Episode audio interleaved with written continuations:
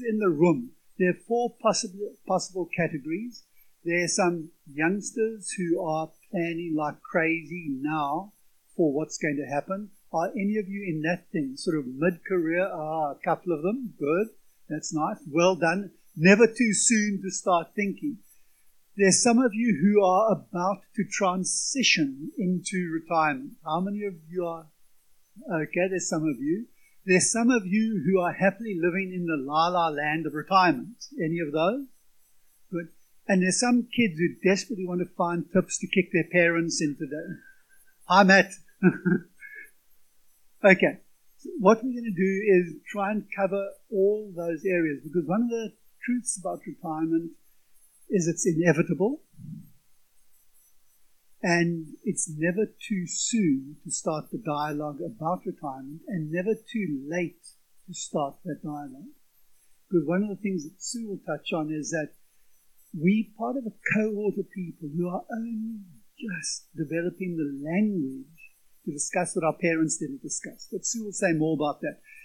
Quickly, who are you? You know, we come from Common Ground. We're on the pastoral team over there we just the sort of the Werner people next door sort of people. We both grew up in Pinelands.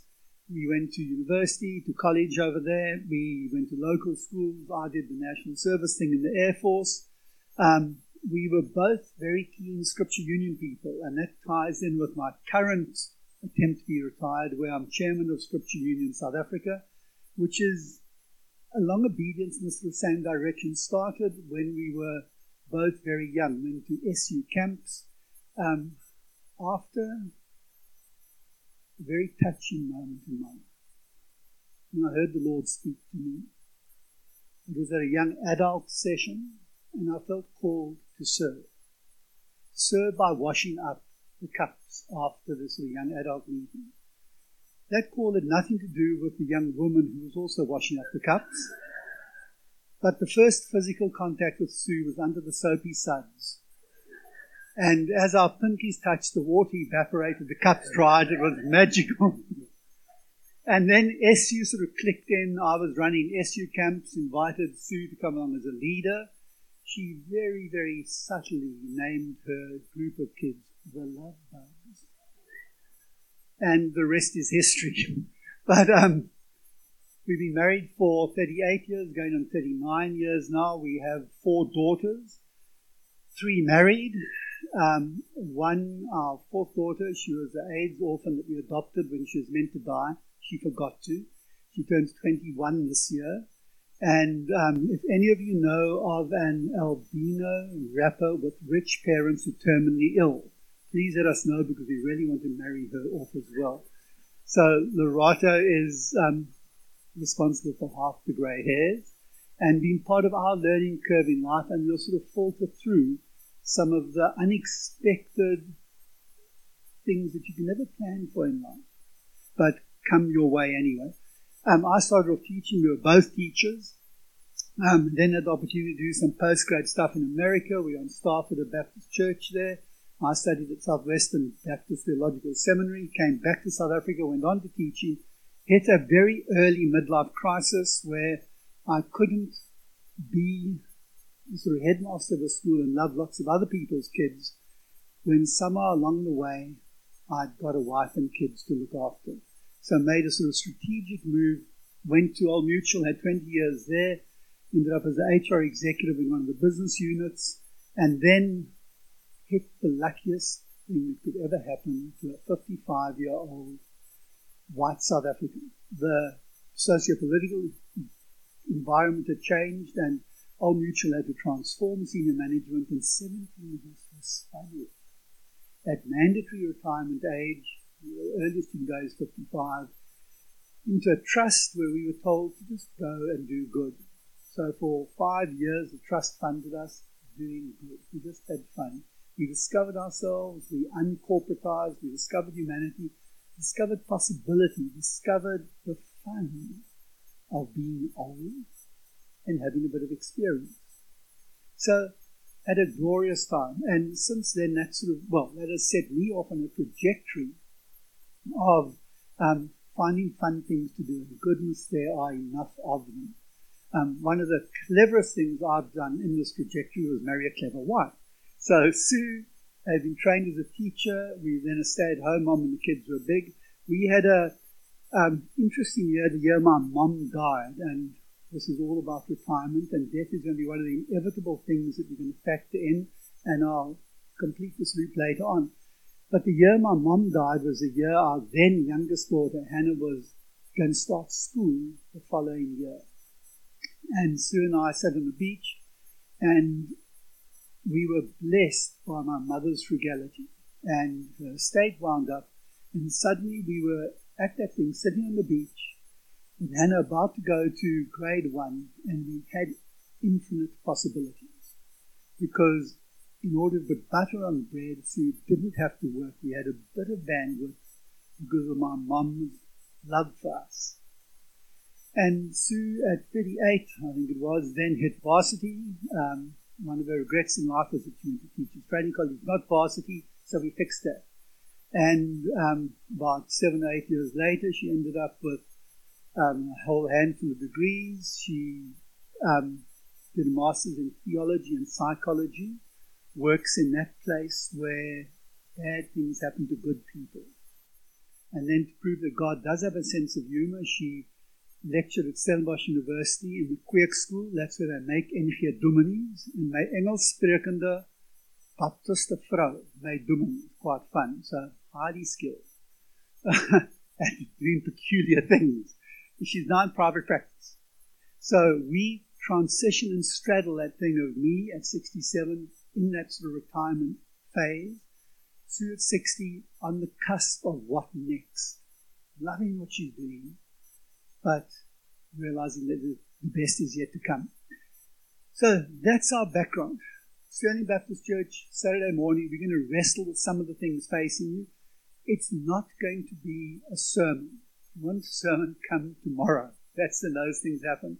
But it's a talk within a context of what I call big theology. And my big theology, and I'm just going to get this out of the way because it's quite central to what we're going to say, has just three points. The first point is this one Genesis 1 1, where it says, In the beginning, God. First words in the Bible. And that's a sort of mantra that we live under. So our discussion isn't going to be about in retirement, put God first. Because little me doesn't get to put big God first. He is first. In the beginning, God. So our challenge is just to suck up that and live under that. We don't have to reposition God. He is. Second point of my basic theology is a verse you probably know, John 3:16. For God so loved the world, he gave his only begotten Son. So, in this world that God created that we get to be part of, he sent Jesus for us. And all implications of a dynamic relationship with a redemptive God made possible through that. And then the third thing of this big theology is the last thing Jesus said, Matthew 28, verse 20, the Great Commission, the last phrase in that Great Commission was just simply this thing, Lo, I am with you always. And it's this whole idea that each one of us, whether we acknowledge it, like it, or are aware of it, we held in the very palm of the hand of God. The God who created everything sent his Son to redeem it, and he walks with us, holding us in the very palm of his hand into the future. So, with that meta narrative, we're going to get quite down and dirty, nitty gritty about, um, as it says over there, retirement. And that wasn't a, a typo. I really like the idea of T Y R E. It's almost like going into a phase of life where you can be retreaded and repurposed for something else. Retreads are very cool. They're not as expensive as the big tires, and they still get the job done. They get you where you want to go. So we're going to talk about retirement, look at the realities, look at the possibilities, and look at the plan. It's not going to be all about us. You've got a booklet when you came in. We've got some fairly basic, but we think very, very important exercises. And one of the challenges for you facing retirement or living in retirement is to use the, the handout, the little booklet, as a discussion guide, not just for the day, but with your significant other, with your spouse, with friends, get together and talk about some of these things. Because a lot of the research coming out says that retirement, when I grew up, was uh, a sort of age milestone, after which you always wore tie to church, and you wore grey flannels and not jeans. You played bowls, you drank gin, you had a heart attack, you died. That was like the trajectory for retirement. Didn't really have a picture of it. And I'm in a ridiculous situation now where I have a 67 year old body and about a 30 year old mind. you know, um, there, there, there's seemingly a disconnect that our parents didn't seem to have. They just mellowed into this decrepit sort of existence of um, their world getting smaller and they did it quietly in the background. Now the world is full of very noisy, rambunctious, vital, dynamic, um, retired people. Um, just coming here yesterday, grabbed the, the, uh, the Cape Times, a free newspaper.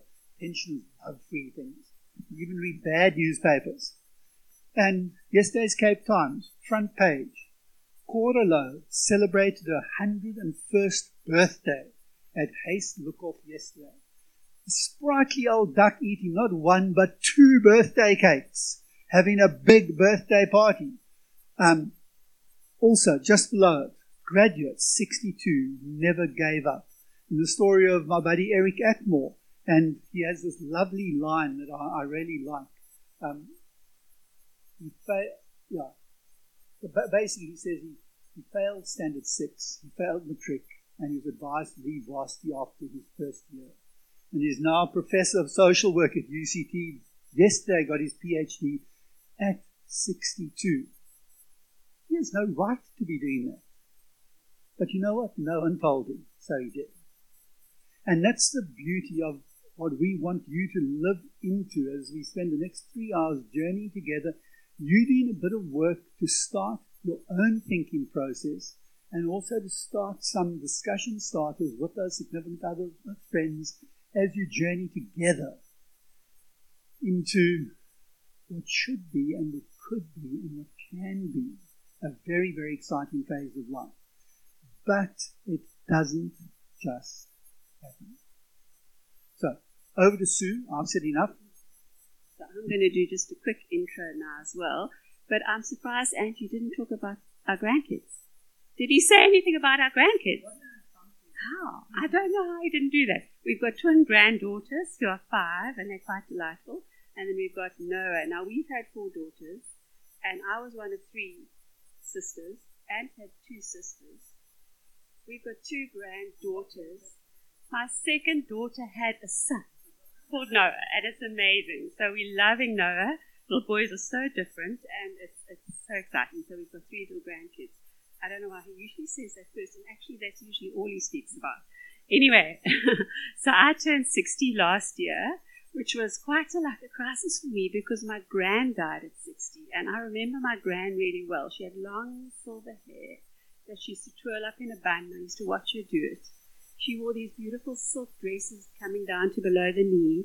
She always wore silk stockings with that seam down the back. Remember that? And heels. She was beautiful, but she died at 60, and I turned 60. I'm like, I can't believe it. And then my mom turned 90 last month. And my mom, all the time we were growing up, said to us, never ever put me in old age home. And we put her in old age home 10 years ago after my dad died. So traumatic, so much guilt. And yet, when I look at her today, she's happier than I've ever seen her before. But so much sort of non languaging, not knowing, so much confusion. What can we do? What should we do? My mom didn't have a role model for a mom who grew older.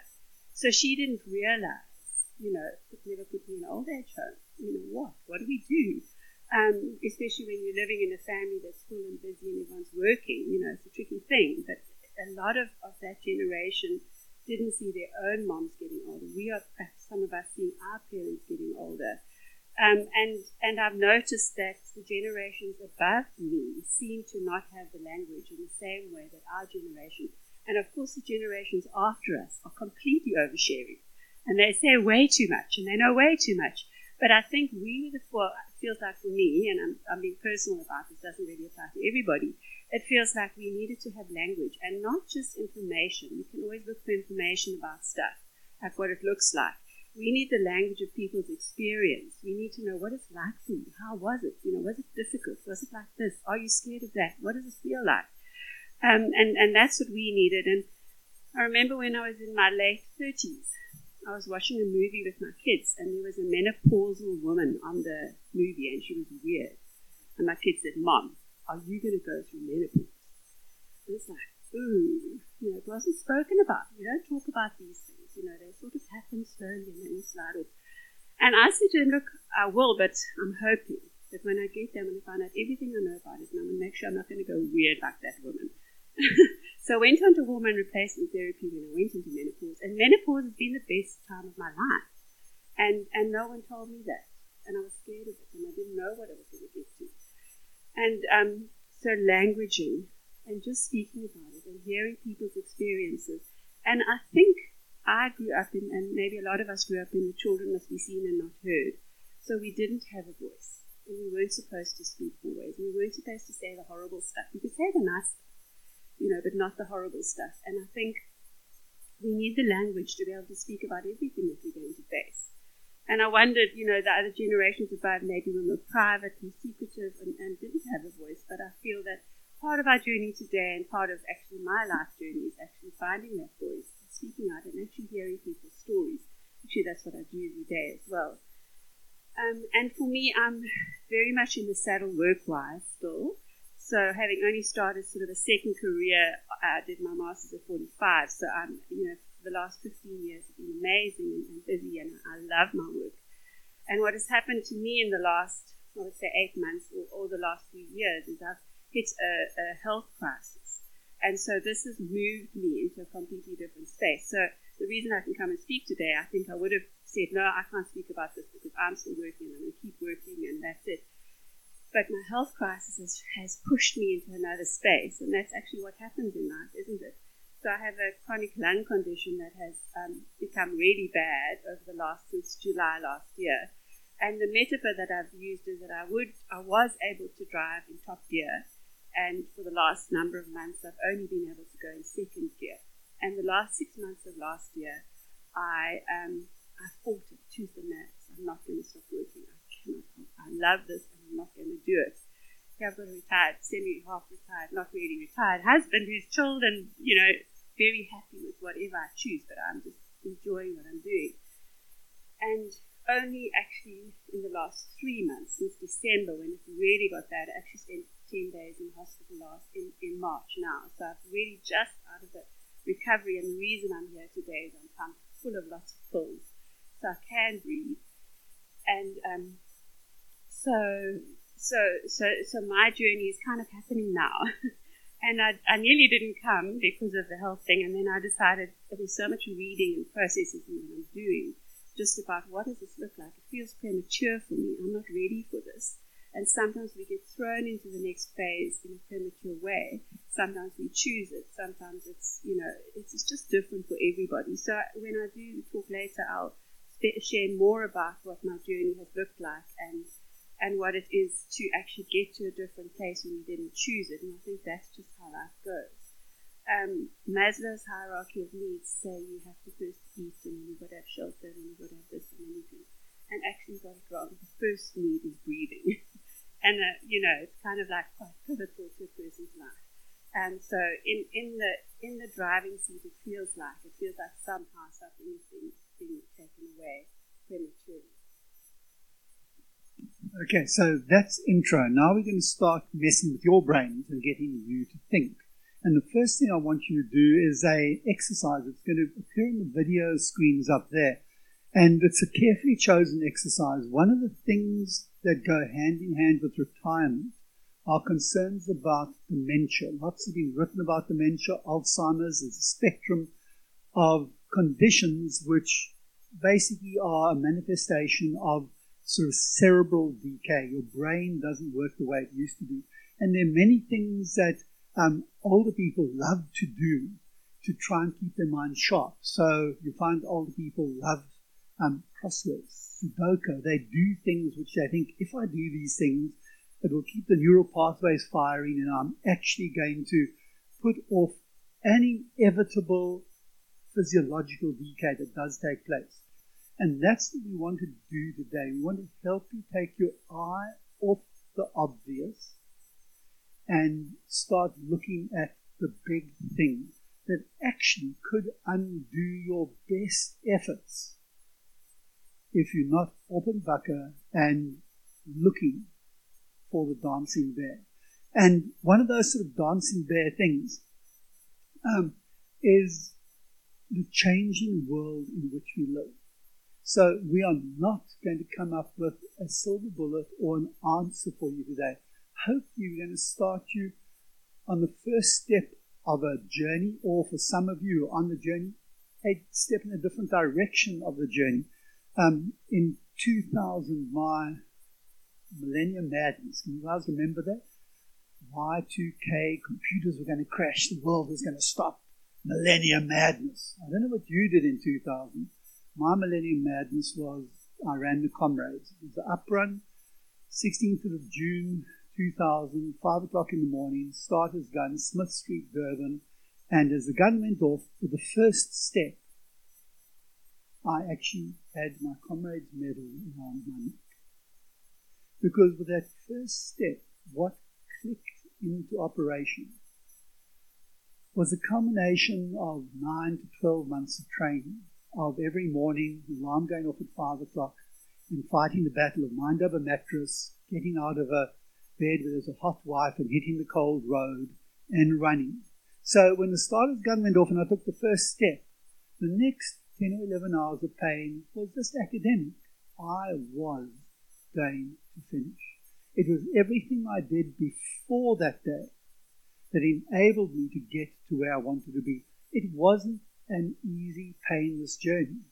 I've never had suicidal thoughts up to that point, but there's part of the comrades called Lion Park, where you run past the Lion Park, and I seriously thought of climbing a four meter fence and feeding myself to the lions at some stage. Anything would have been better than what I was doing. But I finished. Not because I pitched up in the day, but because of everything I'd done beforehand. And I want to challenge you as retirees, as people facing retirement, that that's the secret to the happy retirement. It's long yards in the same direction before the event that is actually going to determine the success of the event. So, hopefully, today will be the first step in a journey in which the questions are actually more important than the answers. You know, answers are, are such fickle things. Last night we had supper with Peter Johnson, he told the story which illustrated this so well. He had an eye operation a couple of years ago, which was bells and whistles, cutting edge science that provided the perfect right answer for the condition he had. He now has another condition for which there's a very simple procedure that can help him. But the perfect right answer from a couple of years ago has meant that the current perfect answer can't come into practice, can't happen. They can't do this is called cornea transplant. So we can't get suckered in our journey by what we think we know. We've got to get very, very comfortable with discomfort and allow ourselves to ask questions. So one of the, the things I'd like to suggest, and you can take um, pics of the books, that's the way people buy books nowadays. You take a picture, then you go to Takealot and you buy it cheaper than elsewhere. Fascinating book by Hans Rosling. He's a medical doctor in one of the Nordic countries, and it's a book called Factfulness. It's been such a get out of jail for my mind. Ten reasons we are wrong about the world and why things are better than you think and alive. South Africa 2019, we need to read books like this that actually help us to reframe our current situation where often we don't see the wood for the trees. And then for those of you who want a bit of mental gymnastics, one of my favorite authors, this is not a John Ortberg or a C.S. Lewis type book. This is a crazy Jewish agnostic academic, professor of history at the University of Jerusalem, a guy called Yuval Noah Harari, who's written, this is his third book, 21 Lessons for the 21st Century. That's where we're at. It's brilliant. Not a quiet time book, but a stretch of mind book. He's also written Sapiens, A Brief History of Humankind, and another book called Homo Deus, When Man Becomes God. As he looks as a historian at our history, not through the door as most historians look at stories, but through a window. He has a different perspective on things. And I found both books particularly helpful over the last year in helping me look beyond the answers that I knew and realize that there's actually something more that I need to know. So I'm really hoping that today we'll start that process of looking beyond the obvious and stopping at the first right answer. There are two tragedies in life. One is when you go the extra mile in the wrong direction, and the other one is when you stop at the first right answer. And certainly in facing the challenges of retirement with a YRE, um, I have the opportunity in relative financial security for the majority of people to explore many of the options that as a younger person you wouldn't have been able to operate or think about.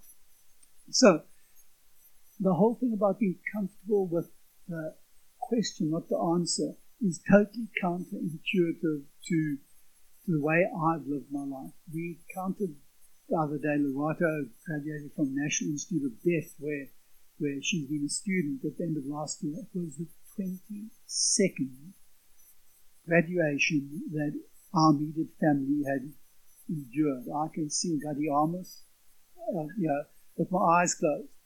Um, we tended to have been a family that has pursued answers to get understanding. And I've suddenly realized that you know, answers are irrelevant. I did an MPhil in bioethics when Lerato, our fourth daughter, um, was meant to die. How do we cope with HIV AIDS pandemic? And a lot of the research for two years was around kids dying because of HIV AIDS. Then antiretrovirals kicked in. And the question around HIV AIDS changed from what do we do with them until they die to what we do with them now that they're living. And I had two years of bioethics, which came up with an answer, which overnight, with the rollout of antiretrovirals, became redundant. I knew a lot about the wrong stuff. Okay, so it's quite interesting. So the questions about the next thing are the things that I want to enable you to do better at the end of a seminar like today. Um, it's not what you need to know, not the right answers. It's what you do with what you already know. And that's the, the, the big thing. On the um, front of your booklet, if you, you open up the, the first page, page one, it says the DNA of my values. I just quoted a verse with a rather flippant but not entirely relevant comment next to it. From Psalm 139, the Bible describes us as being fearfully and wonderfully made. And I've called that not the madeness of Psalm 139, but the madness. Because those two things are paradoxical. We are fearfully and wonderfully.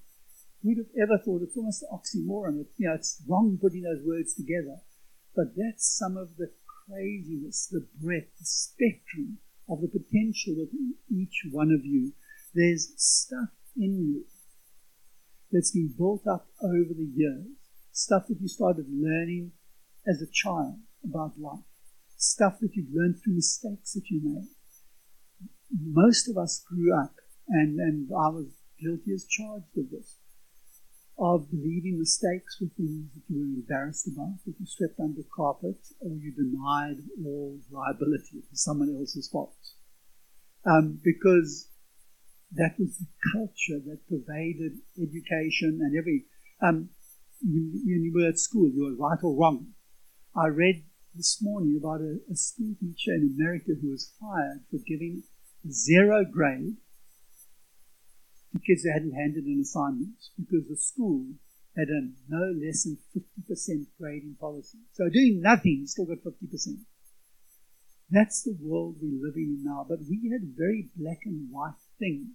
Um, one of the real education initiatives, I'm quite involved in education now, the best education initiative I know is a young guy in Cape Town who's celebrating what learners don't know. And basically, he has a diagnostic tool for mathematics and for language, which picks out and identifies the cognitive gaps in foundational learning. This may be the answer to our education crisis in South Africa. To help people deal with what they don't know, rather than just layer on stuff they should know. So, one of the challenges facing us as we journey into this um, retirement dialogue and conversation is to become increasingly comfortable with asking the questions, checking what we do know, what we don't know, and then deciding what to do with that information. But if we only choose to do what many of us have been taught to do is ignore our bad side, our shadow side, and pretend it doesn't exist and it's somebody else's problem, um, we've got a problem. So the first exercise I'd like you to do, and this is part of the the pattern you're going to follow through in a couple of exercises is not present you with a silver bullet of an answer, but actually help you start this internal processing of who am I and what am I going to do. Now, the who and you thing is what we call into the common ground jargon your DNA or what's central to you, what's core to who you are as an individual. So there were booklets when you came in, there were some pencils, we can get you one if you don't have one, but I'd like you to spend the next 10 minutes doing the exercise on page 1 and 2. On page 1, step 1, place a check mark, little tick, next to the values in the following list that are important to you. Now, these aren't esoteric values like integrity, honesty. Um, we've listed here the values that are more the actions, the verbs, the things you do. Like, is independence important to you? Is financial security? Is authority? Is achievement? go through those and pick those values which actually could be your DNA. These are who you are. That's what's important to you. At the moment, don't share it with anyone because some of them may be embarrassing. So you don't, and the, this is the name and shame exercise, but just look deep into yourself and say, what's important to me? The second step of the exercise is for you to jot down those values, the top five, the most important values to you, jot them down, and then ask yourself the question Do I get my feel good from achieving this at work or during retirement? Because that's one of the big shifts we're going to have to make. For me, at work, annual performance reviews, it was quite easy to get feedback. Um, in a, a retired space, there's only one person who gives me feedback, and I don't take it that well. it's different. So, in a retirement space, increasingly, I've had to develop feedback mechanisms about me talking to me and less dependent on that external gratification. So, the purpose of the exercise, find out those values that really drive your behaviors. Sort of work out whether they work or whether they retirement things, and then process how you're going to in a retirement space. And if you're not there yet, what you plan to do. If you are there, what you are doing. How do you tick those things? So, for instance, if financial security were a priority for me, obviously through work, that's how people work to build up pensions. But during retirement, it's about how do you live on your employee pension? Do you have RAs? Do you have Satrix investments, unit trusts? Um, what about the possibility of a windfall, like my mom who passed away was a massive windfall to us? It enabled a whole lot of stuff. What are the, the things that you're looking at in retirement that are going to let you feel good about those things that you value most? So 10 minutes just to work through your list. Then I said privately, you're brave, and this isn't necessarily going to be an easy thing to do, you share the information with a significant other, not to expose your soft underbelly, but to journey together with someone that you trust into some dialogue about those things that are important to you. And allow yourself to be rich, enriched on that journey. So, 10 minutes to tick some boxes. Okay, I'm going to break into your thinking now, but first of all, let me just commend you on being good listeners and good doers.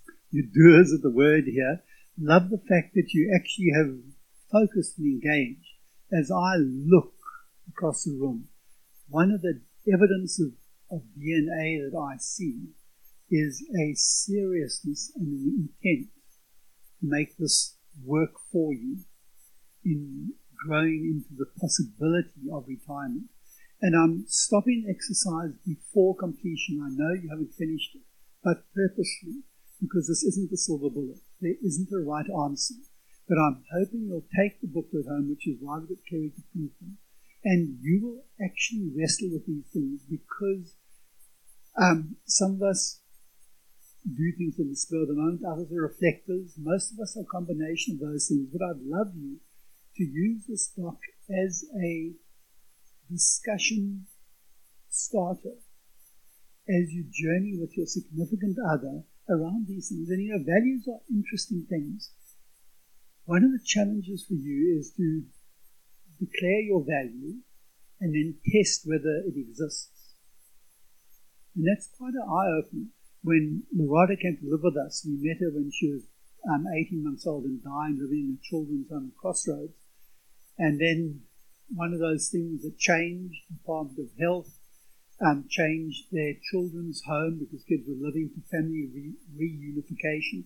And at the age of eight, Lerato said to us, having come to us every weekend and over holidays, can I come and live with you permanently? And that's what happened.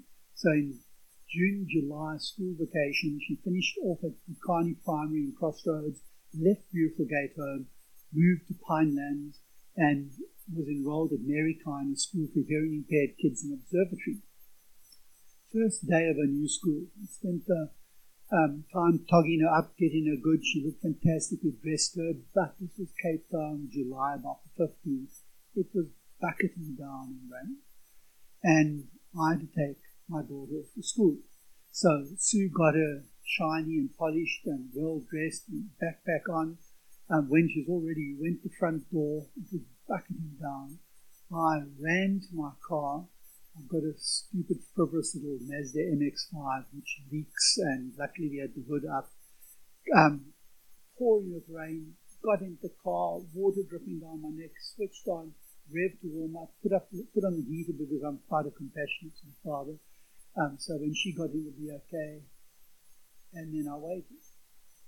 And there was Lolo standing on the stoop with a big backpack on and we togged up to school.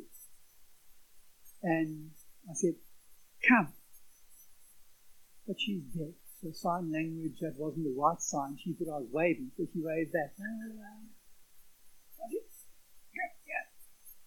So she waved a bit more. So I hooted. She's dead, but didn't help.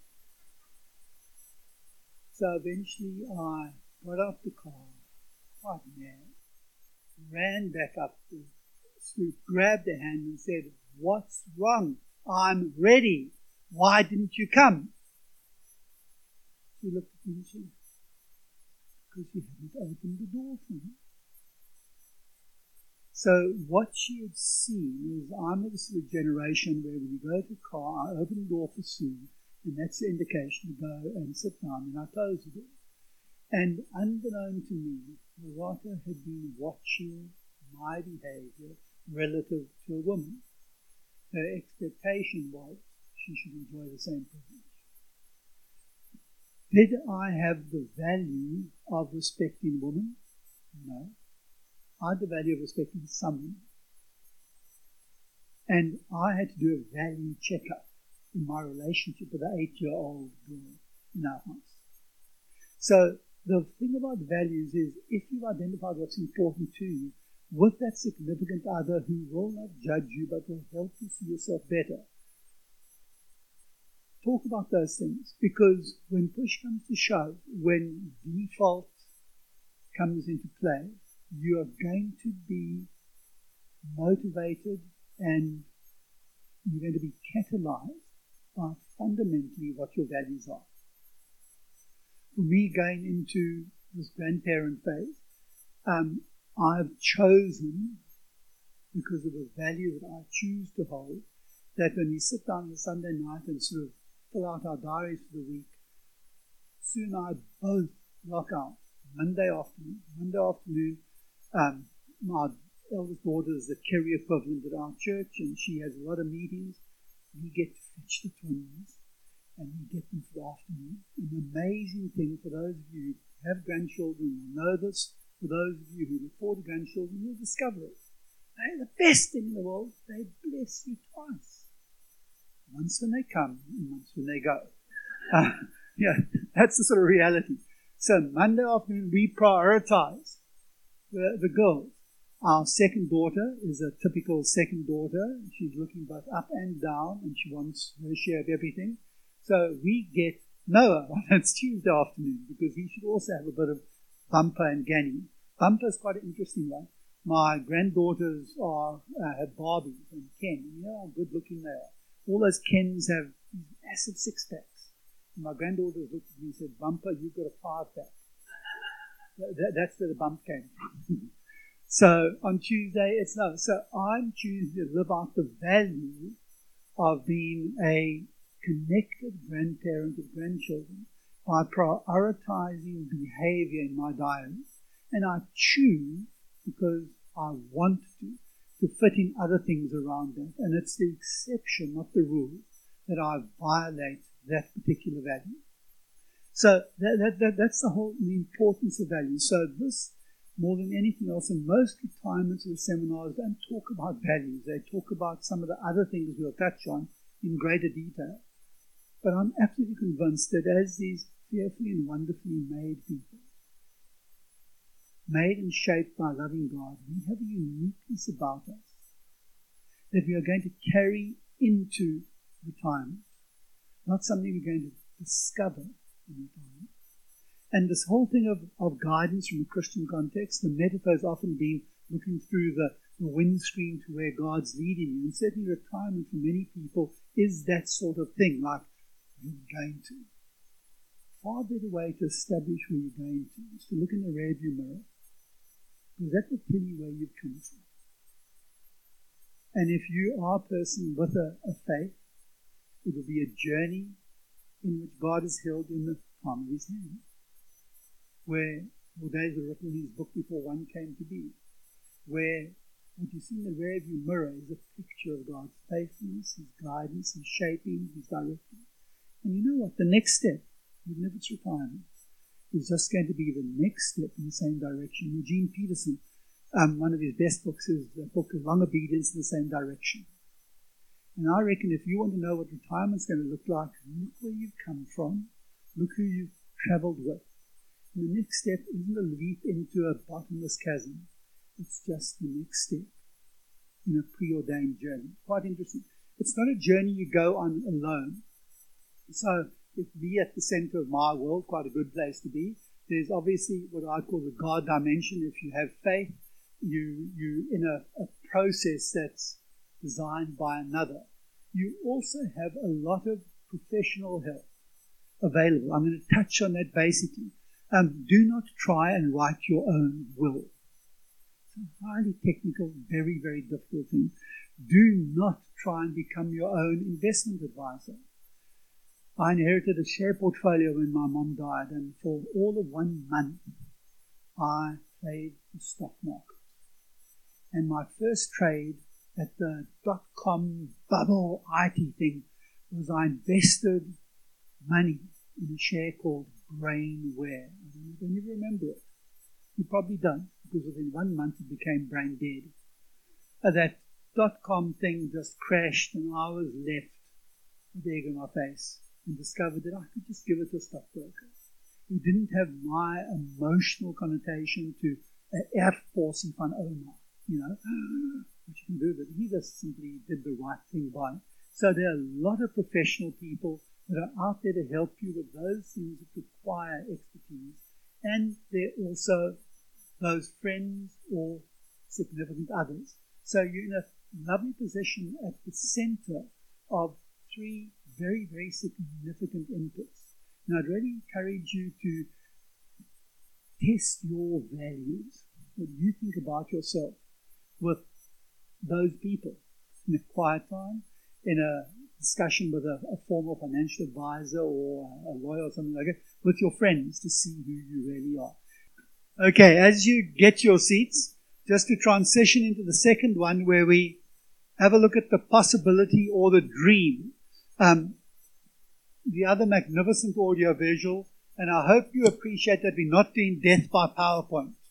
Um, I don't like death by PowerPoint. Our preferred means of communication is totally antiquated. We like flip charts. So the fact that we're using a whiteboard is quite a significant technological challenge, but, but we'll work on it.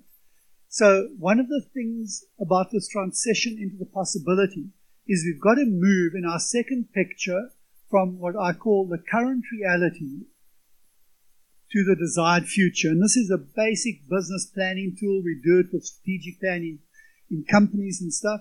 In order to get from a current reality to the desired future, there's certain things that you have to do. Um, current reality, overweight, desired future comrades medal, nine months of running program. Okay? That's the sort of thing. So hopefully at the end of today, you'll come away with the beginning of a list of things to do to move from current reality to a desired future of your own creation. You don't become a victim of your desired future. You get the chance to live into it. So I want to touch on a couple of things, sort of statistical things that, um, headlines and things that are worth keeping an eye on and things to keep in, on your horizon because these are all the six factors that will impact on retirement. And the first one is this it's this horrible reality that enough is never enough. How long is a piece of string? Can you ever have enough money or enough security? And our experience is no, because there are always other lekker things to go after.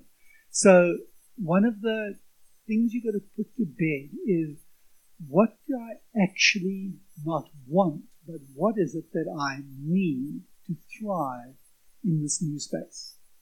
And this whole thing of um, reframing our expectations of what the world, in commas, owes us to a set of expectations based on what's possible. What's possible? You know, one of Sue's fantasies, which isn't possible for us yet, is to do one of those Mediterranean cruises where they feed you lot and you see exotic places. Maybe we'll get to do it. Our reality was that two years ago we walked the Camino. Not quite a, a luxurious tour, but it was what we could do given what we had. So this whole thing of there's never enough, it's one of those tensions that we have to live with. Um, for those of you who, work for the Johnson & Johnsons or the motor companies who had defined benefit pension funds, defined contribution or provident funds, probably had a statutory combination contribution of about 7.5% that the employee paid into some sort of fund. You had the option of topping up to 15%. If you are still employed and contributing to a fund, do it. Go to maximum contribution to your pension fund. It makes tax sense and it makes lung sense because the reality is that the way pension funds and retirement provision is structured at the moment goes back to about 100 and maybe 200 years, years ago in the mid um, 1800s. German actuaries worked out life expectancy and things like that before there was rampant inflation, before there were lots of things. So this notion that in your working life you can save 7.5% of your salary to fund 100% of your retirement. And that's actually just doesn't work. So one of the hard realities is that there is work to be done to make financial provision. The other thing, and this is the second point that we feel particularly in South Africa, is this myth called inflation. Officially, the government declared um, uh, the last two years has said official inflation is between 4 and 5 percent. But that number is actually a politically motivated number, not an economically based number. The reality of inflation, it is more than that.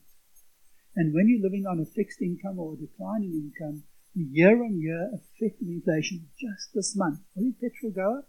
140 a litre. Yeah. Suddenly my bicycles become sexy, you know. Um, the, how does that impact the inflation basket. You know what? It isn't really in it, or it's averaged out. Um, we've just discovered with, with doctor bills um, that medical inflation is probably 15 to 20% per annum and growing. Um, if you look at cars, and particularly what's Brexit going to do to car prices and to many things, there's so many external things because we're part of a macroeconomic system that inflation and what it really means is something that we're going to have to take into consideration. And the only way to deal with inflation is to be not as risk averse as conventional wisdom tells you to be. Conventional wisdom says in retirement make very safe investments because your risk profile, you have less time to recover from market fluctuations. But that was very good logic in a different age. Maybe there are other right answers that we should be looking at to stop inflation from eating away at our dreams.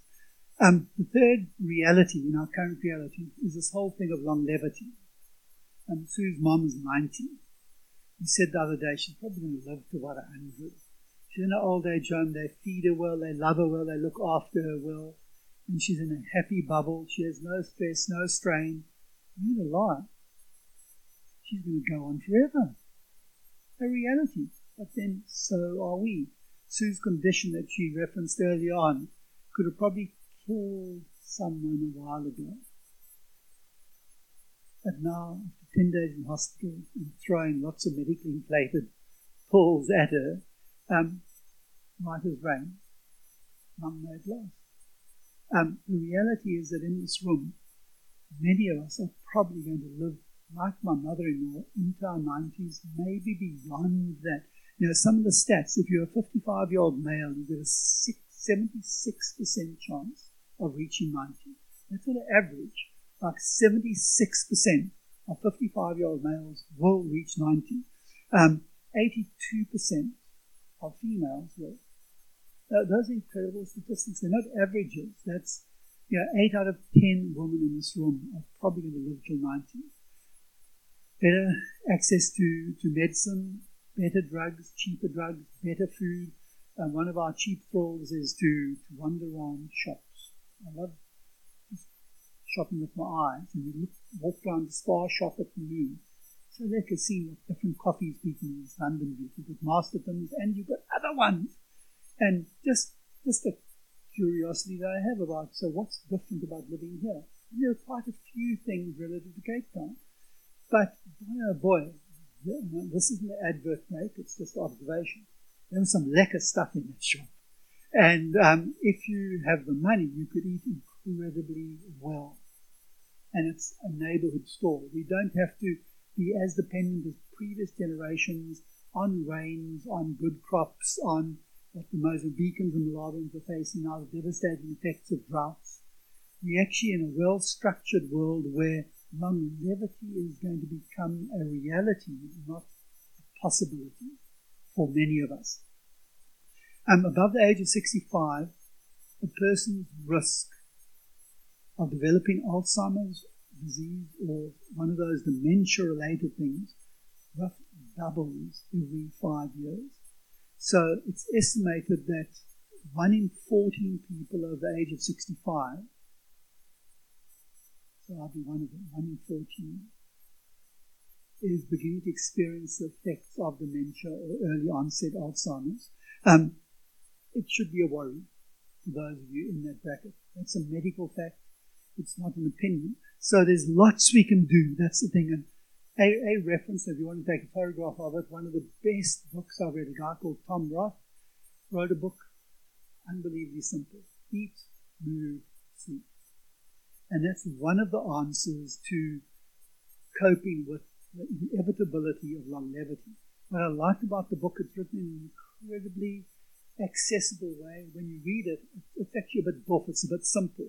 Then you flick over to the information at the back, and you'll see that he references 408 medical journal articles. So what Tom Rath, a very clever guy, works for Gallup, was diagnosed with cancer, and it was a fairly um, bad prognosis cancer. Young kids, he said, I've got to do everything I can to ensure I live for as long as I can. To see my kids grow. So he took a sabbatical from Gallup. He leveraged all their resources, and I say 408 scientific peer-reviewed articles on the basis of an incredibly accessible book. And the basic message is watch what you eat, move as often as you can, sleep more. So I may look decrepit, but I'm actually a closet yuppie. I have an iWatch, an Apple Watch. Be impressed. The only functionality I use in this watch is the alarm. I don't use the alarm to wake up. You can set a sleep alarm.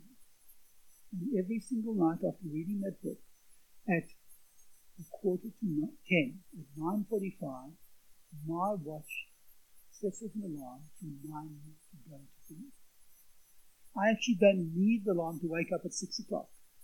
And one of the advantages of decrepitness is you wake up earlier every morning anyway. It's quite nice.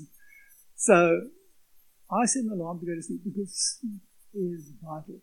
A lot of the neuroscience that, that Sue's been part of researching um, just emphasizes again and again and again the unbelievable therapeutic value of good sleep. And there's some basic things like um, screen time, effect of, of screens on eyes, charging your phones outside bedrooms, not watching TV till you go to sleep, not having a TV in your bedroom. There are a whole lot of things that we can actually practically do to improve the quality of our sleep and benefit from the incredible therapeutic, scientific, proven, medical advantages of well rested bodies. So, longevity inevitable, but not terminal. Okay? Um, the other thing that all of us are facing is volatility, and goodness knows. So we, we gave up on TV a while ago. I have an Apple TV and I have a clever son-in-law, so I can watch Sky News, which used to be my old man joy in life. I could watch how the Queen and her friends lived a genteel life. Man alive, is it a bunch of rubbish now? Brexit dominates everything. And my one of my simple joys in life of relaxing with, with Sky News presenters has just vanished because they are so angry fixated about the mess they dug themselves into it's actually no fun. But it's a window of the world. And Sky News, Al Jazeera, um, in Shireen's Airbnb where we're staying, they've got ABC News. We watched a bit of that last night and scared ourselves about the flight back to Cape Town because they had graphics of the plane that crashed in Ethiopia. The world is in our lounges. We are bombarded by not not the truth, but what they want us to hear. And very often, and this isn't the conspiracy theorist, but very often there's a story behind the story. The most classic example is the political affiliation of um, the funders of TV stations, and probably the worst or best known is Fox News in America. Fox News is an unashamedly Republican Donald Trump thing. So nothing that the orange machine does can ever be reported on badly. Everything he does is good. So if you're a Fox News watcher in America, the world revolves, revolves around Donald Trump. Al Jazeera, if you happen to watch that, that is a, a basically Middle East funded radio station based in London, but it presents a world view through the Middle Eastern lens. Fascinating stuff. So we're all aware of all that's happening in the world. We don't have to be terrified about it, but we have to be cognizant of it. because we're living in a volatile world. So, a good book if you have time to read. And you know, my reading fixation, I like books. One of my challenges in life is Kindles. I hate Kindles. Kindles are not books. I like something tactile about a book. So I'm the idiot who at a conference hears about a good book, often orders it on Amazon, one click for my Kindle, and it arrives. And when the conference speaker gets bit boring, I like to read the first chapter. And I like to read so much. On the way home, I buy the book. It's counterintuitive because I love books. One of our massive challenges has been getting rid of books who are like friends. Um, and I had to give away English 3 books, political science books, things that have been friends sitting on my bookcase looking at me for about 30 years. Complete works of Shakespeare. Oh man, that's like reading the King James Version Bible. I don't understand it. But we, we've just chucked these things away. We've got to be aware of the volatile environment and we've got to navigate through that. That's the point about volatility. Fifth point I want to make, and this is particularly relevant to those of us who choose to live in South Africa, is this whole taxation story in South Africa. And those of us who have had the privilege of decent jobs, um, we're going to find our pension provision eroded by the realities of taxation. We have a population of close to 57 million at the moment. 3.9 million pay personal tax. That's about 3% of the population. You all pay sales tax, but personal tax, about 3% of the population are funding much of the fiscus. 1.7% of South Africans contribute to 80% of the tax base. And my guess is that people who come to a retirement seminar at Sterling on Saturday morning, most of you probably fit into 1.7%. We have a classic country where the first and third world are cheap by jar, and the third world has first world aspirations. One of the most transformative things in the history of South Africa, I believe, long view of history will say it was not Nelson Mandela's release from prison. I think it was something that happened before then. I think it was 1976 when SABC was allowed to introduce public broadcasting television. I think it was the Kallie Knoetze boxing match was the first thing we saw. But suddenly, with the rollout in 1976 of television, the third world component of South Africa had first world standards living in their homes. And perceptions, ambitions started to change. So we live in this funny world where, where in South Africa particularly, we are living in the legacy of an apartheid ideology that said when there's a change in government, you will get what you didn't get before. So there was a sense of entitlement, which politically the government has had to, and they've done incredibly well. You look at the number of RDP housing, you look at the availability of electricity, massive strides have been made in this country, but at a cost. One of our Cape Town phenomenon, and I don't know if it happens in East London, is almost on a daily basis in our letterbox. We'll get a little strip of paper, sometimes handwritten, sometimes typed at a, a um, sort of email center thing, saying, garden boy looking for work, experience, and then they drop in a descriptor, which is a nationality. Experienced Malawian, Zambian, Kenyan, so in the Cape Town job market for people looking for work, they define themselves as good workers by defining themselves as non-South Africans. Because the experience is that we live in a culture in South Africa where pre-democracy election promises have given us a psyche, and this is a generalization, there are the exceptions, a psyche of give it to me, not give me the opportunity to contribute to it. So, so this taxation thing for people facing poverty in South Africa, we are going to in, face increasing tax burden. We just have to. There's the only way the, the 1.7% are going to, to pay for the majority of the, the country. And then the other one, and just touch on very, very briefly before I hand over well, we're going to watch a video, then I'm going to hand over to Sue again, is the other thing that we need to face in taxation, and we wrestling with it, we were blessed by it.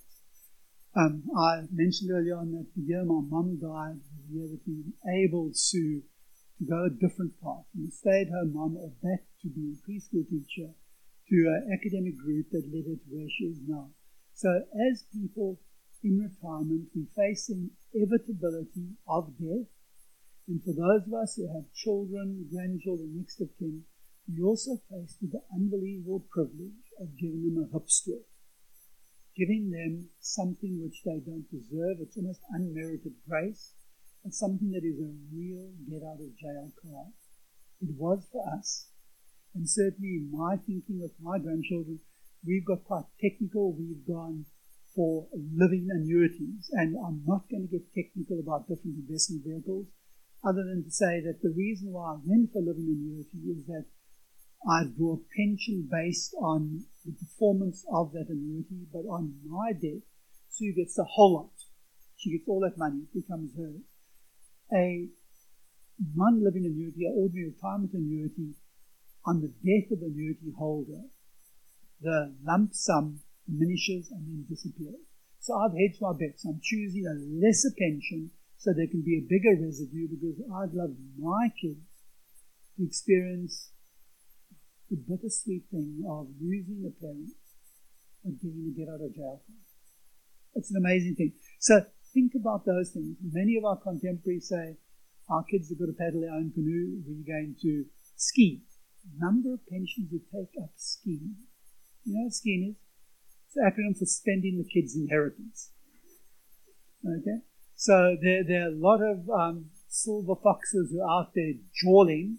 Look at some of the American stuff about cruises. They hire whole cruise ships to go to Alaska.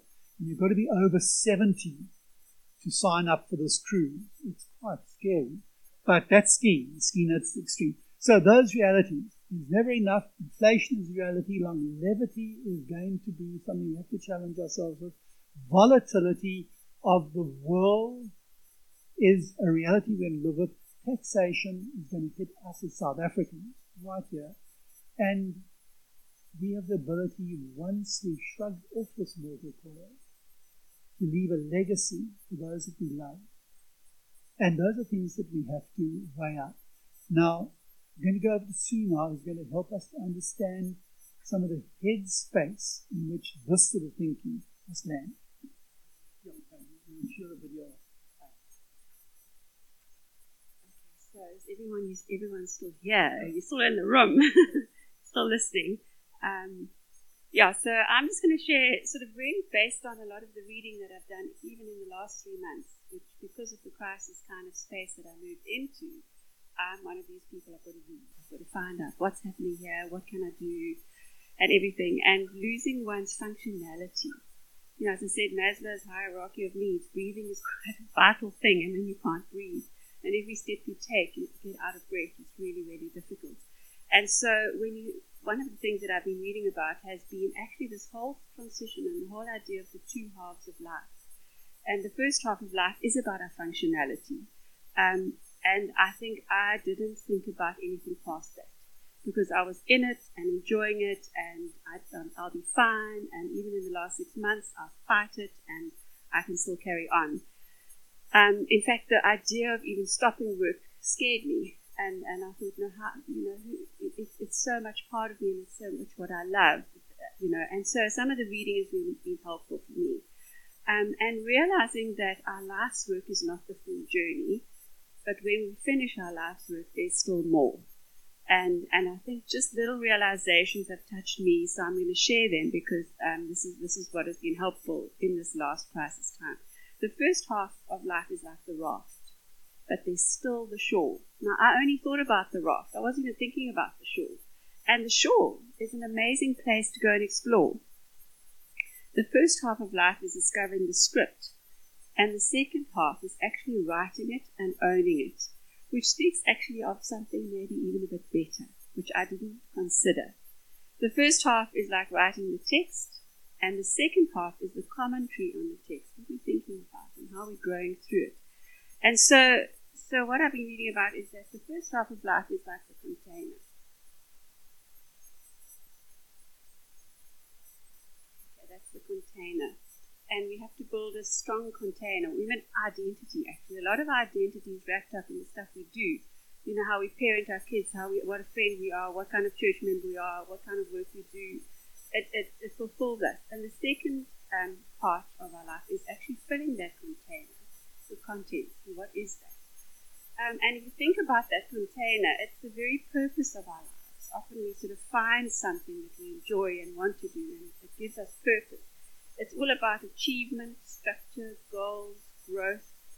It's about successfully surviving. And it's really becomes our sort of platform or foundation of life. And it actually makes us what makes us feel significant.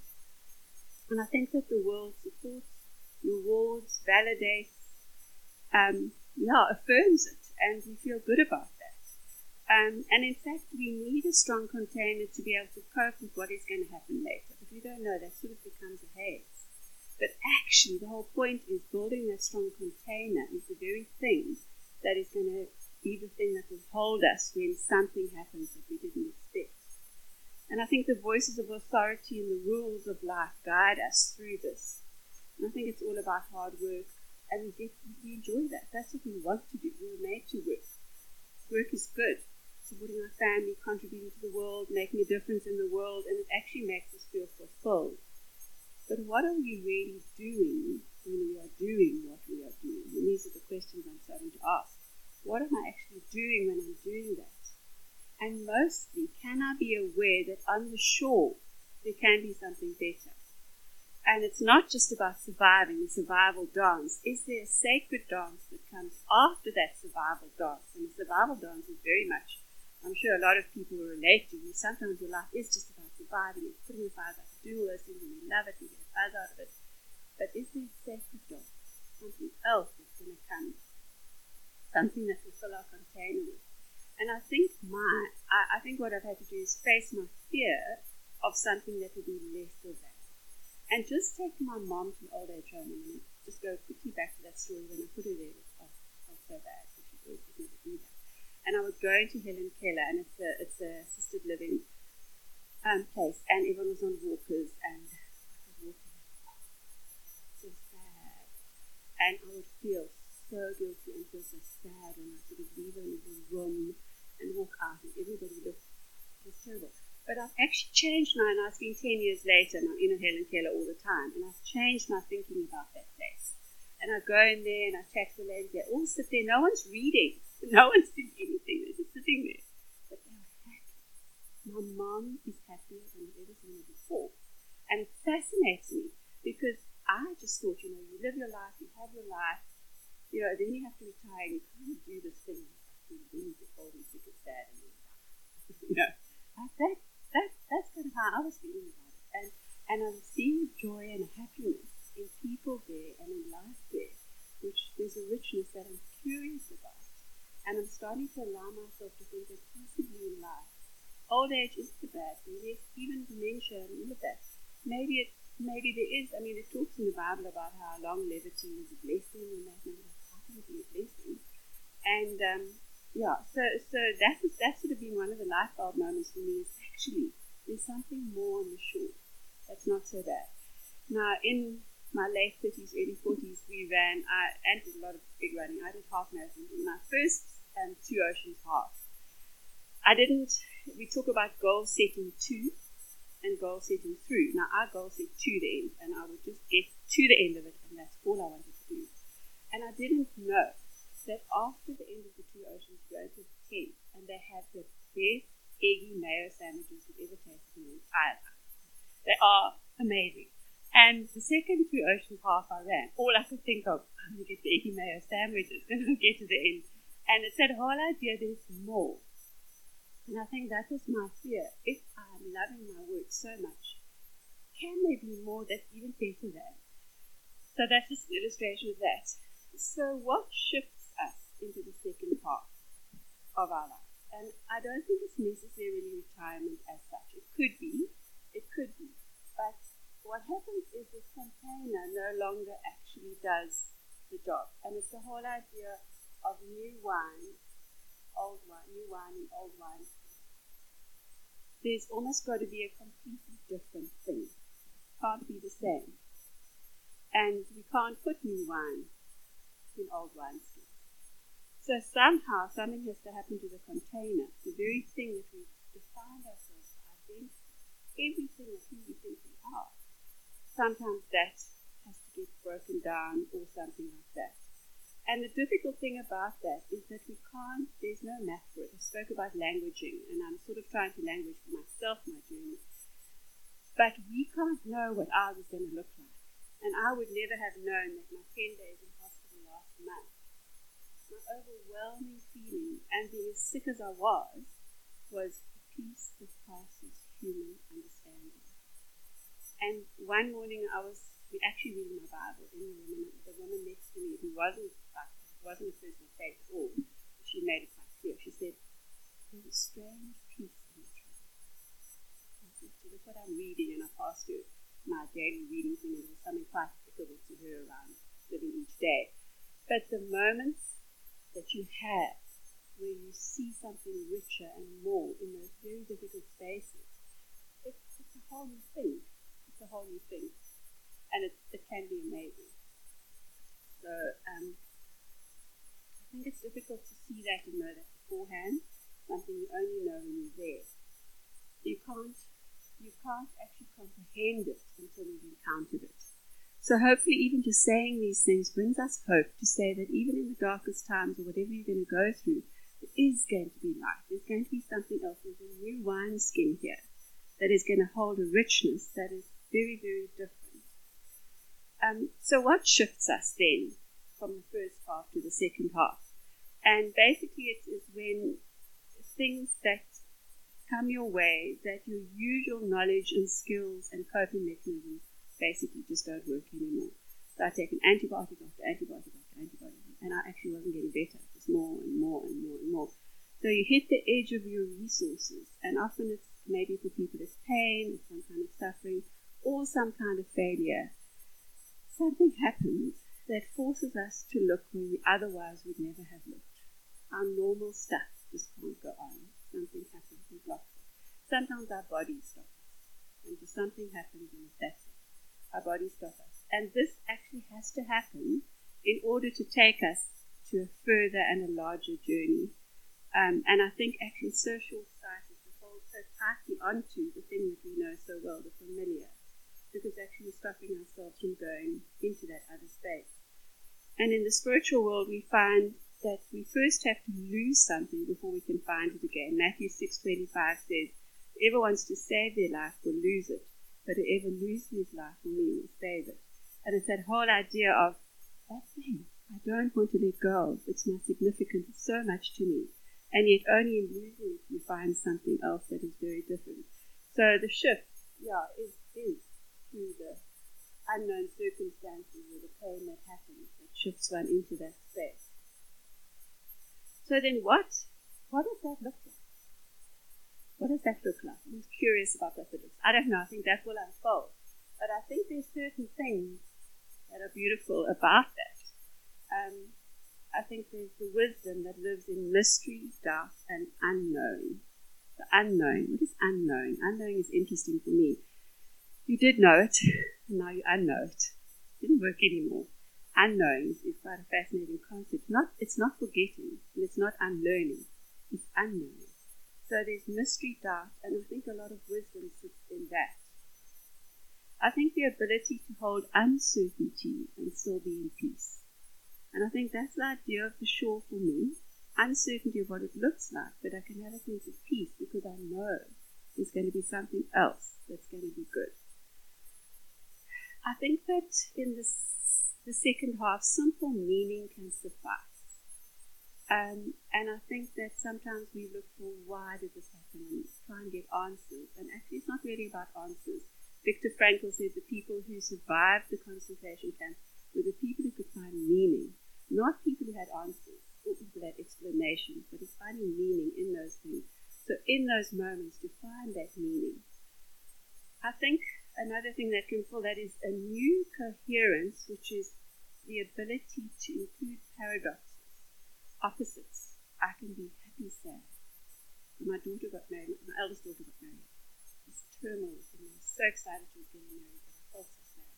And I had a happy sad. And I realized we can actually hold sadness. It's weird, but it's true. you can hold happy sadness. I think there's a return to simplicity after having learned from complexity. The complexity of our lives can get into such a spin, but we can return to simplicity. And then integration. That's another one. And integration, for me, is the essence of well being. Is my psychological background coming in here. But everything belongs. Sadness belongs. Last year, my fight was I don't want to be a sick person. I don't want people to say, oh, she's not there, she's sick again. I don't want that. But I think what I've had to realize is actually this, my illness is part of who I am, so I have to integrate, not cut it off, not pretend it's not there try and go in fourth gear, wipe myself out, get more sick, actually integrate it and say, okay, can I thrive in second gear? Can I can I integrate this? This is who I am now. I, am not thinking too much into the future. I'm bad days are short, but there's a greater um, yeah integration. We can suffering and joy can coexist. I love that Ecclesiastes verse where it says um, a time to mourn and a time to dance. There's no comma in between that. And I think of it as mourning and dancing. Because there's sadness in life, and we've lived this long, all had pain, sadness, we've all had it all. We've, kind of been there. Not everything, but we've done it. That we can have mourning and dancing. And that's beautiful because that gives us hope. So there are moments when we feel sad and we integrate that. And that's, sadness. I'm sad today. But I can also have joy and I can actually dance as well. There's a greater spaciousness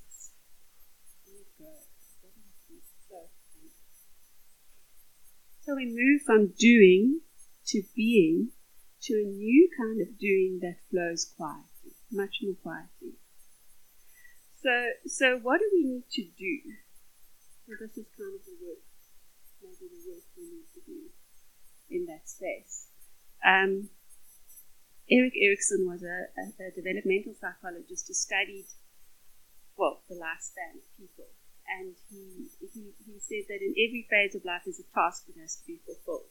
So, like your, teenagers need to form their identity, and then the next task is are you going to be with someone or alone, intimacy versus isolation? How are you going to work in the world? Are you have a partner or not?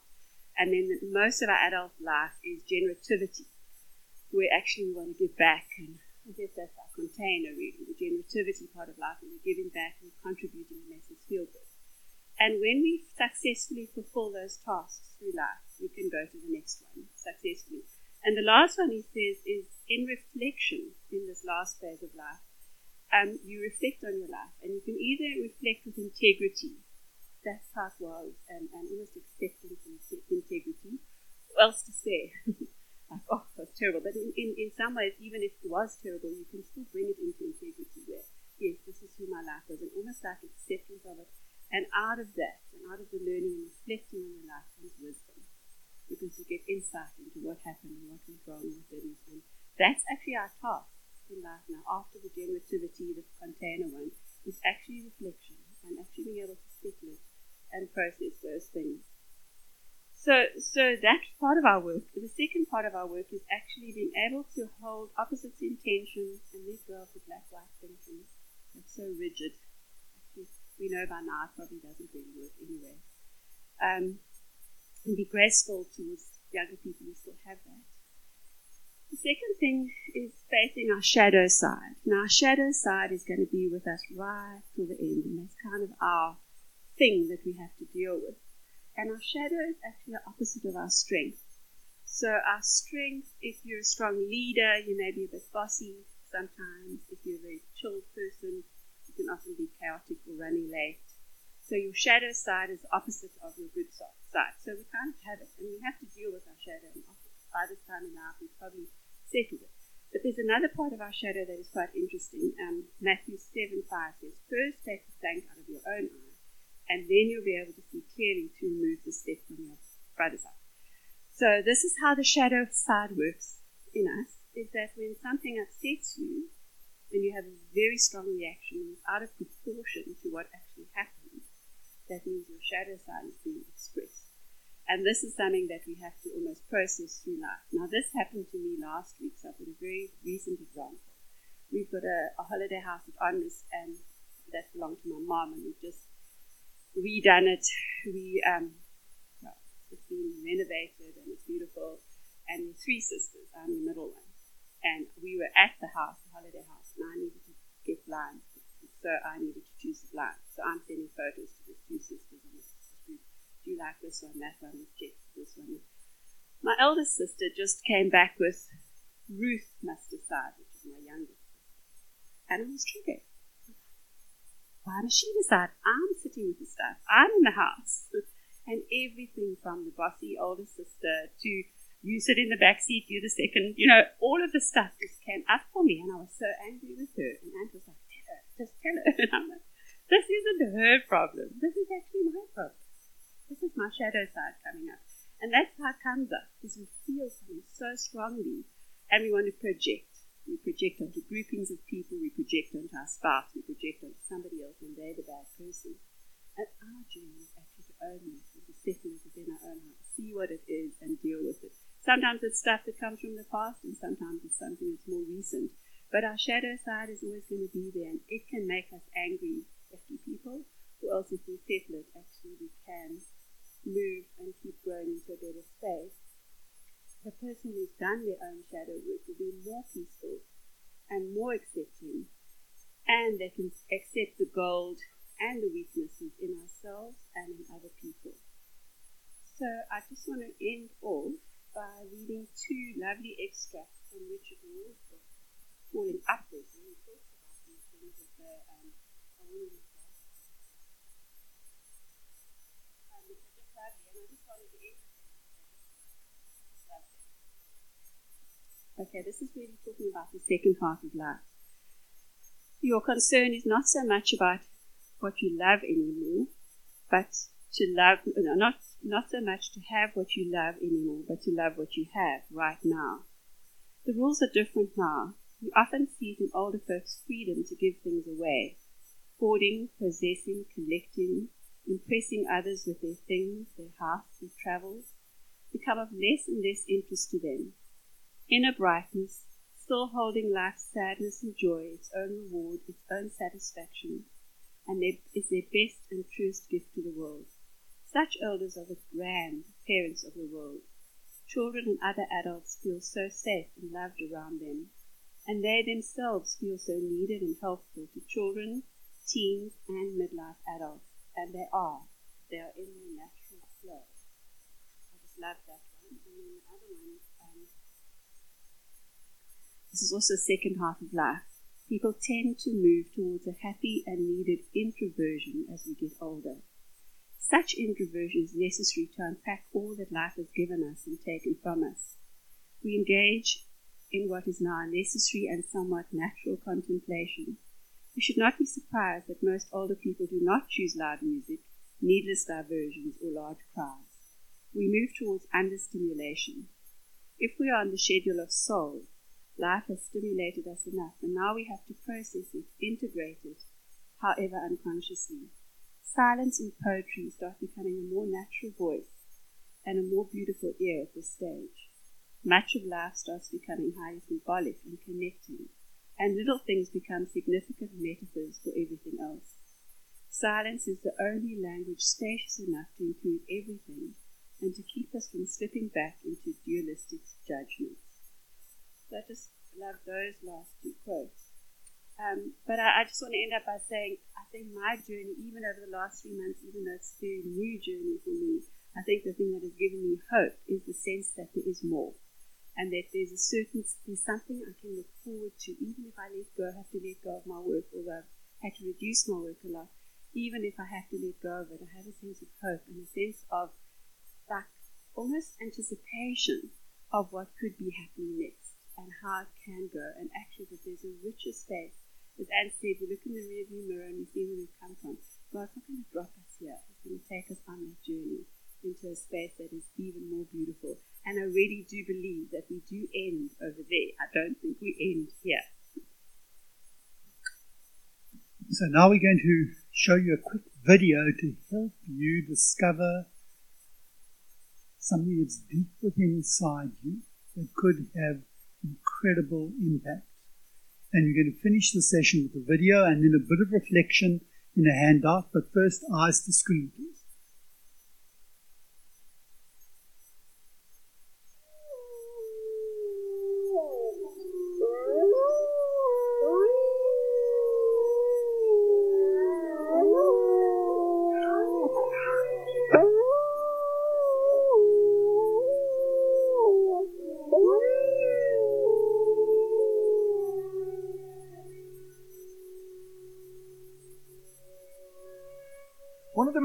Exciting scientific findings of the past half century has been the discovery of widespread trophic cascades. A trophic cascade is an ecological process which starts at the top of the food chain and tumbles all the way down to the bottom. And the classic example is what happened in the Yellowstone National Park in the United States when wolves were reintroduced in 1995. Now, we, we all know that wolves kill various species of animals, but perhaps we're slightly less aware that they give life to many others. Before the wolves turned up, they'd been absent for 70 years. That the numbers of deer, because there was nothing to hunt them, had built up and built up in the Yellowstone Park, and despite efforts by humans to control them, They'd managed to reduce much of the vegetation there to almost nothing. They'd just grazed it away. But as soon as the wolves arrived, even though they were few in number, they started to have the most remarkable effects. First, of course, they killed some of the deer, but that wasn't the major thing. Much more significantly, they radically changed the behavior of the deer. The deer started avoiding certain parts of the park the places where they could be trapped most easily, particularly the valleys and the gorges. And immediately those places started to regenerate. In some areas, the height of the trees quintupled in just six years. Bare valley sides quickly became forests of aspen and willow and cottonwood. And as soon as that happened, the birds started. The number of songbirds and migratory birds started to increase greatly the number of beavers started to increase because beavers like to, to eat the trees. And beavers, like wolves, are ecosystem engineers. They create niches for other species. And the dams they built in the rivers um, provided habitats for otters and muskrats and ducks and fish and reptiles and amphibians. The wolves killed coyotes, and as a result of that, the number of rabbits and mice began to rise, which meant more hawks more weasels, more foxes, more badgers. Ravens and bald eagles came down to feed on the carrion that the wolves had left. Bears fed on it too, and their population began to rise as well, partly also because there were more berries growing on the regenerating shrubs. And the bears reinforced the impact of the wolves by killing some of the calves of the deer. But here's where it gets really interesting. The wolves changed the behaviour of the rivers. They began to meander less. There was less erosion. The channels narrowed. More pools formed. More riffle sections, all of which were great for wildlife habitat. The rivers changed in response to the wolves.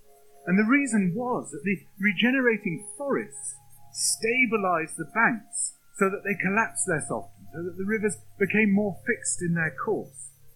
Similarly, by driving the deer out of some places and the vegetation recovering on the valley sides, there was soil erosion because the vegetation stabilized that as well. So the wolves, small in number, transform not just the ecosystem of the Yellowstone National Park, this huge area of land, but also its physical geography. The way to get from there to there is what the video calls the trophic cascade. And I'd like to suggest that within each one of you there is a wolf. Within each one of you, your lifetime experience, the way you've been shaped and molded through life, is setting you up to do something fairly unique that only you can do. If you've been to Yellowstone, it's massive. And those mountains are big. They've been shaped over thousands of years. Yet in a 30 year time span. Remember, retirement age is around 60. You probably lasting about 90, a 30 year time span. The challenge for us in retirement is to say, what sort of wolf am I going to be? What is the trophic cascade which in 30 years' time people look back on and say, I'm so glad Ant or Sue or any one of you pitched up because look what's changed because they lived authentically, doing what only they could do for the benefit of all. Because that's what the wolves did. They didn't become dam builders. They didn't become eagles. They were just wolves. They were good wolves. They did what wolves do. And the impact changed the whole ecosystem. That is what I believe is the potential within that vessel of people moving from this space into this space where the best is yet to be. Now, to help you do that, we've got to exercise which you won't do now. We're going to break for tea and coffee. It's a reflective exercise. It's in the middle two pages of your booklet, and I've called it My Trophic Cascade Potential. And I'd love you to make time over the next couple of days when the imagery is still fresh about the impact of the wolves in the Yellowstone Park to work through a couple of the I cans I want to and I need to things. Um, the I can is where you reflect on your unique skill. That whole thing of being fearfully and wonderfully made. What makes you definitively you? How can you use your you-ness in the next phase of life, in the next chapter that you're going to write? I want to. And what is it that you dream of doing? Very often, when we're contained in the box, um, we put our dreams on hold. Write down some of the things that you actually dream of doing, that you believe you can, that you want to. And then jot down some actions about how you're going to achieve those dreams. And then we steep our trophic cascade in reality. The wolves had to kill things to live. They needed to do something. So there was some hard stuff, some messy stuff, some stuff which is the rite of passage that enabled it all to happen. So spend a bit of time reflecting on what you need to do. The not nice but necessary stuff, the nitty gritty of life. And then, and here's the real challenge what will I do differently tomorrow? So, in order to progress from the top box to the new vessel. We can't just sit here enjoying the new box. We've got to believe that on the shore there's something better. And like training for comrades, it's that first morning, nine months before the race, you take the first step out of bed. It's actually going to get you to the end. So we want to finish this trophic cascade exercise by encouraging you to work through the I can, I want to, and I need to and actually translate that into the first step in a new direction. In this last session, we want to do two things. We want to give you a chance to, again, collate some of your thoughts on a bit of paper. We also are going to finish off with some questions and answers. So if you have any sort of burning questions that you want to ask, we have a couple of um, very easy questions that we'll ask ourselves of you to embarrass. And because they're easy questions, we know the answers. But if there are any questions that would benefit the group regarding retirement or where you're at, and you think that your question would be maybe something that someone else would like to ask, or, and I love this one, maybe you want to ask us the questions that you think your neighbors would have asked if they were here. That, that's like saying, I'm phoning for a friend, you know, and we'll understand what you're doing. Um, in, in this phase now, we want to talk a little bit about this desired future. So we've steeped in current reality. Sue's spoken about the language, but in order to get to this desired future, what are some of the things that we need to know about the desired future? Because it's only when we know where we're going to, what we need to do, that we can start an action plan. And this is a bit where I'm going to get very, very practical. We didn't, because some of you may have these things already, print out copious handouts. But what we have done at the very back of the very last page, I've got the email of kerry at sterlingbaptist.za.net. Is that right? That, that's it. Um, and I've sent to Kerry two of the documents that I'm going to refer to now. If you would like a copy, if you don't have something similar, please drop her email and she'll send them to you at pleasure. The first one is the, the yuckiest one, and I'll do that first to get it out of the way. Um, my financial advisor, Martin, works for Liberty. So it's a Liberty handout. It's probably not the only one, but it's the one that I found useful and I'm familiar with. And it's called an in case of emergency document. It's an eight page document that is amazing. And I'm going to just run through it quickly um, to tell you the sort of stuff that I hadn't thought about, but which I'm so glad the document prompted me to think about because I, we have a, a strange thing. So we on Facebook, Being Crest, mainly so we can show off pictures of grandchildren. But I, every year, get to celebrate my friend Jeremy Duffy's birthday. Jeremy died about six years ago now. And unfortunately, he died with his Facebook password. It's impossible to deactivate his Facebook presence. And every year, his daughter Karen sends him, uh, in the hopes that they have Facebook in heaven, a happy birthday daddy Facebook message, which ends up on my feed. Do you want to live in cyberspace after you're gone? I guess not. Now, this document is the sort of thing that helped me make the inevitable transition. We're all facing, um, there is no longevity. You're all facing that glorious transition at some stage. You want to do it well.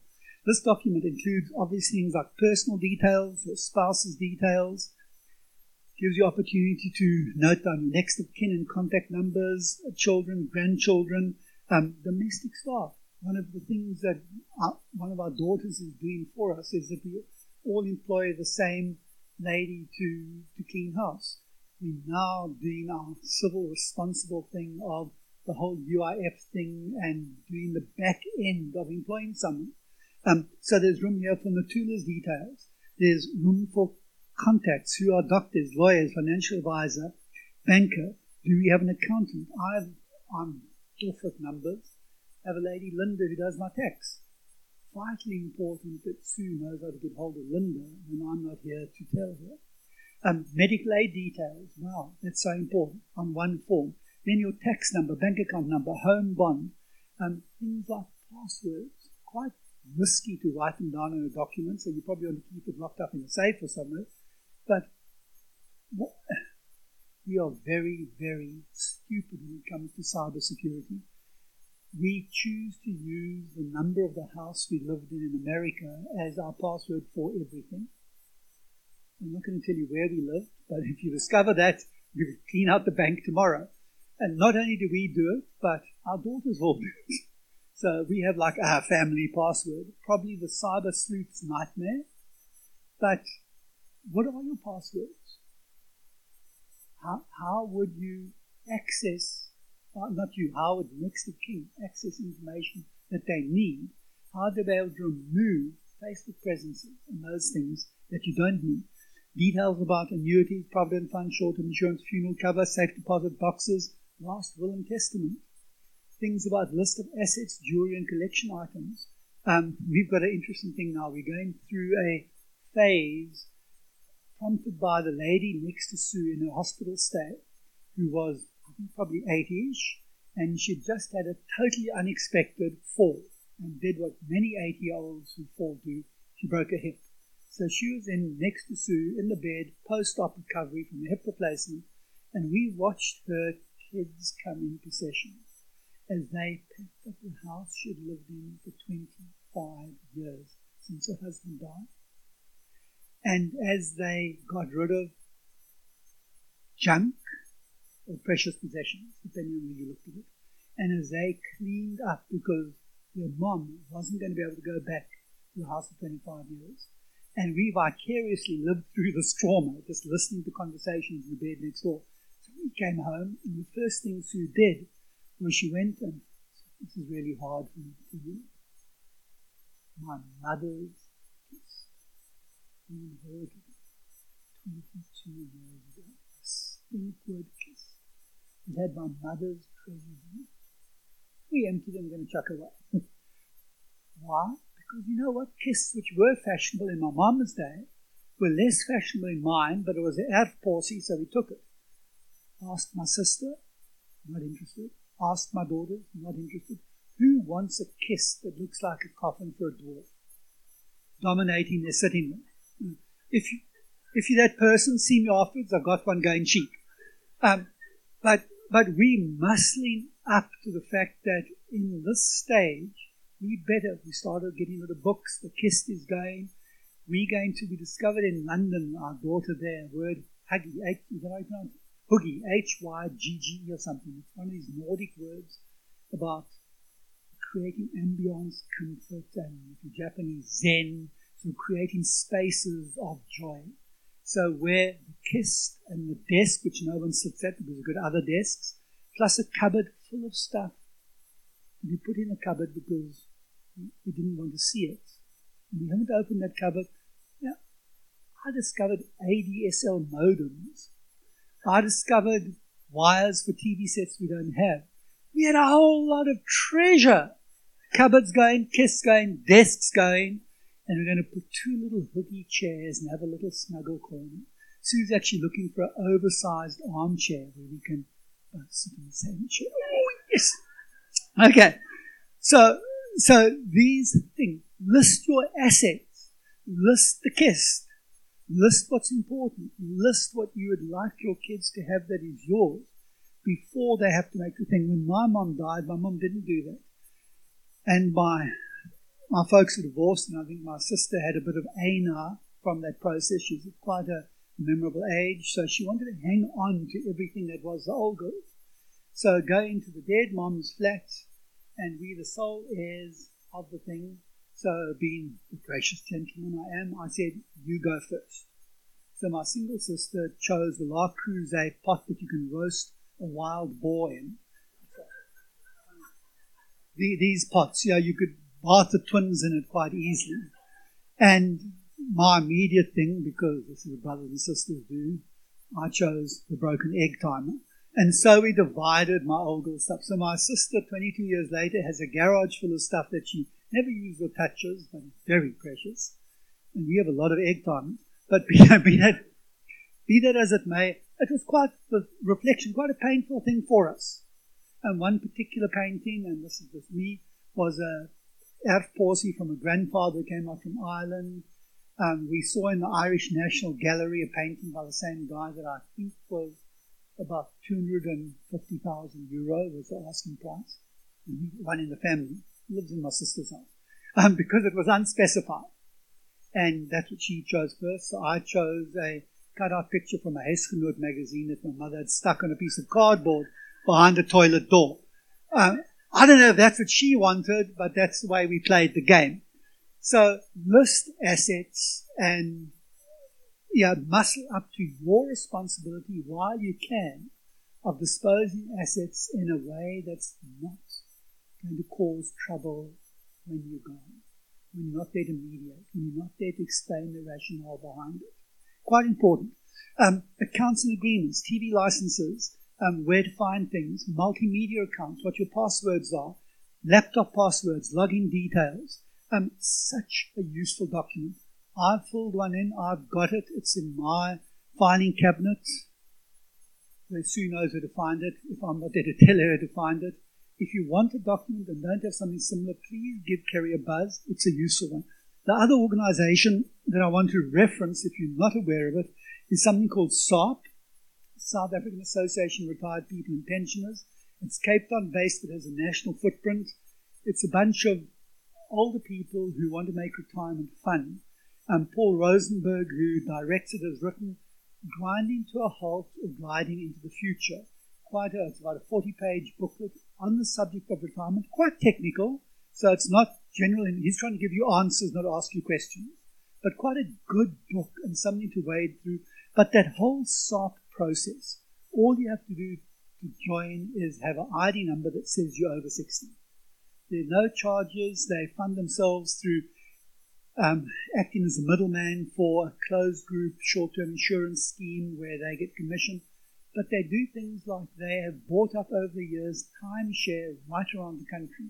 And through SARP, you could go to one of the things is what's it fancy hotel in? Beacon Beacon Bay, Beacon Isle, Beacon Isle, Beacon Isle Hotel.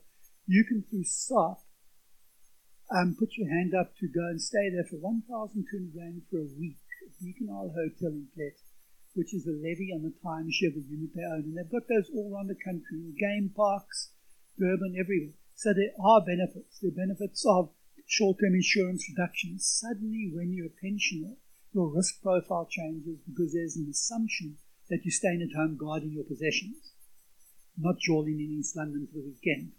So so you're in a different risk profile. My domestic sort of household policy dropped by about a thousand rand for house and cars and stuff when I went over to the SARP thing. So SARP, if you don't know about it, um, is a good thing. Kerry also has that booklet on her machine and will send it to you with the greatest pleasure. So some of the ugly truths about our um, desired future is those two documents would be helpful. A thing I can't help you with, but I hope you have is a will.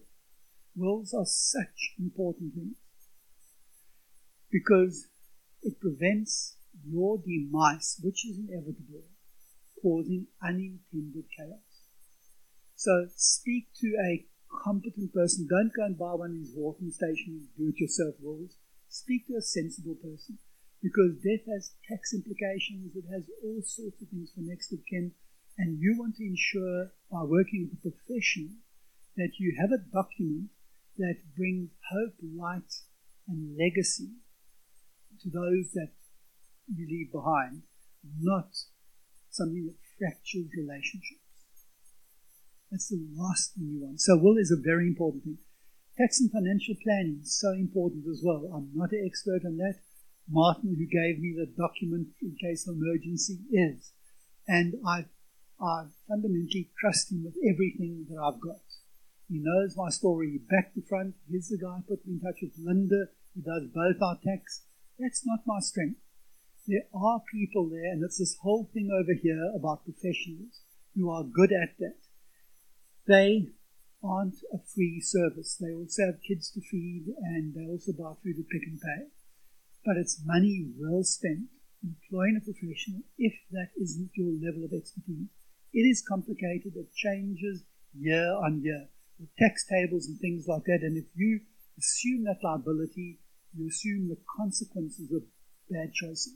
For me, I couldn't do it. So I willingly pay these people to look after me in a way that I'm unable to make the sort of decisions and choices they do.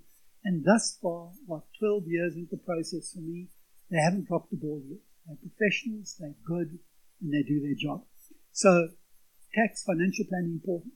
The big one for us, our big disappointment, the only really big one I have, is that in Cape Town they're not dying fast enough. It's an absolute disaster. We put our name down for a retirement village and all these old codgers are hanging in there having fun. It's really, but it's never too soon to put your name into scaling down retirement village um, accommodation. In the Paul Rosenberg booklet, there's lots of detail explained about their, their life all sorts of different options. But it's a decision that you have to make now when you don't have to do anything. It enables you to be what you want to be when it's too late to do anything about it. So if it's 70, you want to scale down and go into a place where there's um, frail care, and sort of step down facility.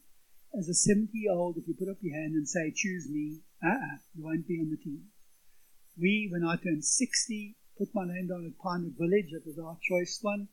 And they said we've got a potential landing date at 75. Me. Which suits Sue down to ground because she's a spring chicken and thought of going any earlier would have been frightening. But 75, I've got an eight year window based on current mortality rates, good health, and stuff like that. So 15 years from saying, I want to muscle up the fact that one day I'm going to need a retirement accommodation to actually accessing it. If you leave it too late, you will find a place, but you'll pay a premium for it. So do that homework right now in order to make sure that your desired future is actually one that you can live into. The whole thing about medical aid options, we touched on that sort of thing. My real advice is that if you have the privilege of medical aid, in terms of discretionary income spend, that should be the top thing. Rather go big than put yourself at the mercy of public health in South Africa. With Lerato, because she's on antiretrovirals, we have to use the public health system. She's part of that.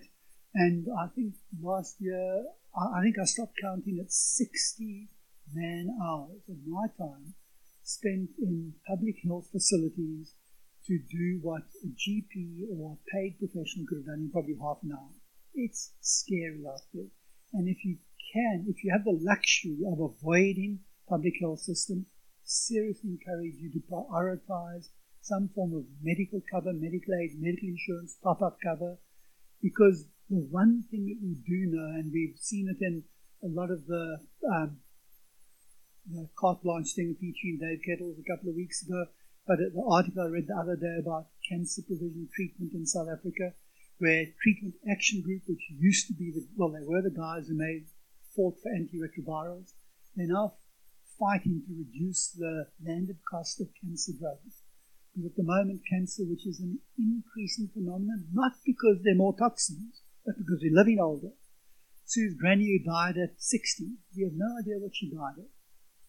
It may have been cancer, but when she died, they didn't have early detection. So they think she had a heart attack. They think something else. But certainly the, the reality of medical health and the cost thereof is something that we're going to have to really take in consideration moving into that desired future. Um, you can be very clever like us. Emily's married to Steve, who's a doctor. Yes! So, so we milk the son-in-law connection for a lot of our stuff. But that isn't enough when you need specialist pulmonologists or you need guys who can talk. Uh, we have a number of friends at the moment. For men going into the retirement age, it would appear that the risk of prostate cancer and the need for early detection, just as um, Sue last week went for the whole pap smear business, which um, I do the male equivalent and go along to the GP once a year. I've got it diarized and I meet the knobbly finger, I choose my GP on the thinness of his fingers. It's terrible. But, but at my age, the necessity of a prostate check isn't a luxury, it's life saving. The best way for early detection of the most common form of cancer amongst men in my age. So that medical thing, think about it, muscle up to it if you want your desired future. This is something you're going to have to pay attention to. Um, we incredibly privileged having well, Hannah is on a, just on a plane now. She's playing for Fat Angels, coming back from snowboarding, which is what yuppies do. Um, but all our daughters live in South Africa. Hannah and John have just come back from three years in the UK. They've got a flat in Greenpoint. Jenny, Kate, and Kurt, and Emily and Steve have houses in Pinelands. Our family are in our, not locus of control, but in our locus of love. Love. So we have walkers massive Sunday lunches, bankrupt pensioner, and feed the kids. We love it. Wouldn't want anything else. Our best friend has two kids. Craig teaches in a high school in Sydney. Deborah's a physiotherapist in Sydney. And as a pastor on a not too wonderful salary, their biggest challenge in life is saving enough to make a trip to from Cape Town to Oz every second year to see grandchildren, and children that they only see through WhatsApp messaging and the odd screen. That's a reality for more of our friends than is our experience. Um, muscle up to your desired future. If you have kids who become part of the diaspora, we were chatting last night about um, the number of people who leaving, and the statistics are quite frightening. I think one of the realities for those of us who have young adult children the reality for me with grandchildren now, I struggle living into the best possible future for them. Because as I'm involved in education and schools and stuff, that, that, it seems the common denominator is dropping. There are still pockets of excellence. But if my kids, it would break my heart if our grandchildren's parents were to choose to emigrate. But that's the reality that I'm going to have to live with. And I think all of us are going to have to live with. We're in a global world, and kids, in all probability, at some stage, will go. Many of our um, friends' kids have gone. I was at a, a, funeral this week where, you know, I love this. This is like Revenge of the Nerds. A couple immigrated to New Zealand for their kids. And at the funeral, I met one of the kids for whom the parents had emigrated. He said, Hi, Bradley, where are you living now? He lives two kilometers from where we live. He's come home. So his African roots were such that New Zealand never fitted for him. And the very parents who'd done this big thing have our problem in reverse. Their kids have left the promised land that they sought and have come home to the unique brilliance of living in South Africa, of being able to walk around Carlfoot or go down to a beach, have a jog. Ah! And then John have just been, they've been sending us pictures of their snowboarding thing in Switzerland. We never really lived in snow or anything like that. Can't believe it. In one week, one picture of them sitting in the sun at 3,000 meters on ski slope somewhere on the back of the Austrian Alps, eating pizza in the sun. Same picture a week later, snow like two feet deep on the same table where the pizza was. They tugged up extremities. And so one of our worries with Hannah is when they come back, know what they will. Not because we're telling them to, but because they love South Africa. They love surfing. They want to get into their wetsuits, get on their surfboards. They love the adrenaline of crossing dark roads night and wondering if you make it to the other side. you know, all, all those things. So, so this whole thing of the Aspora travel costs of our kids, reframe, think through, discuss with kids, work out what the plan will be, how you're going to do this. And my last one about this desired future, we've just done it. We've been happy Tucson drivers, big people mover, lots of kids, robust car. We've gone into a suitable car for retirement home, a little Mazda. So we went to CX3 because it's got a bit of chunky look, but we've literally made a choice. Probably the last new car we'll buy, leveraged through financial advice, a couple of points earlier, tax-free portion of savings annuity were able, with Martin's help, to realize that asset, put the tax-free portion into the car, and probably the last new car we'll buy. I think the next one will be soon a Atos, um, buzzing around the retirement village. Um, th- that sort of stuff, work it out. Computers, um, probably iPads. Big question is, you go iPad Mini or iPad Max. That's where I'm at. I'm going to a conference in America at the end of the year. And I'm thinking I'm going to go iPad Max, get the bigger one because the eyes aren't that good. Think through these things and start collecting essentials, putting essential plans into place for the inevitable. Because it's what you do now when you don't have to do anything. It enables you what you want to be and it's too late to do anything about it. That's the, the key in successful transition into retirement. So that's the doom and gloom story, the sort of hard work that things are going to happen. There are also some really exciting truths, and Sue's touched on them as she's spoken about that transition from the raft into the new wineskin. And we're going to talk a little bit about some of those really exciting things that you can look forward to in this next phase. Yeah, I think um, really just doing fun things. Um, and one of the things we, we like going up Table Mountain, and we discovered that you can get a cheaper pass when you're older to go up Table Mountain. Kirstenbosch is an amazing place just to go and sit and just be. Um, I think friendships, I think friendships change also through the years. And I think you select the people that actually are life giving for you. You don't have to spend time with the people you don't have to spend time with. And you can choose to spend time with the people who are life giving and who give you and if I touch on it, simple exercise for you, I want you to all close your eyes. And this is dangerous because we may lose some of you altogether. But close your eyes and I want you to think of any living person that you know, any person. Just draw to mind that person, um, think of them, picture them. Now, relative to that person that you're thinking about, does time spent with that person leave you feeling drained, Or does time spent with them leave you feeling emotionally kept up? Now, you don't have to answer the question and name the person, but if you open your eyes now, you've got you back um, was anyone not able to identify the person they thought of as a drainer or an energizer? Because the reality is, we are all either drainers or energizers. We've four daughters that we love equally. I personally, for a long time, have been more drained by one of them than another one. Nothing about love. Love them all. They're brilliant. But somehow my stuff is that time spent with one would drain me more than time spent with the other. My rubbish that I've got to deal with. But as we go into this phase, please be selective about who you choose to go into the journey with. And you want to, and it's balance of probabilities. It's called cuckoo land and you smoke in your socks if you're all happy people and laughing hysterically.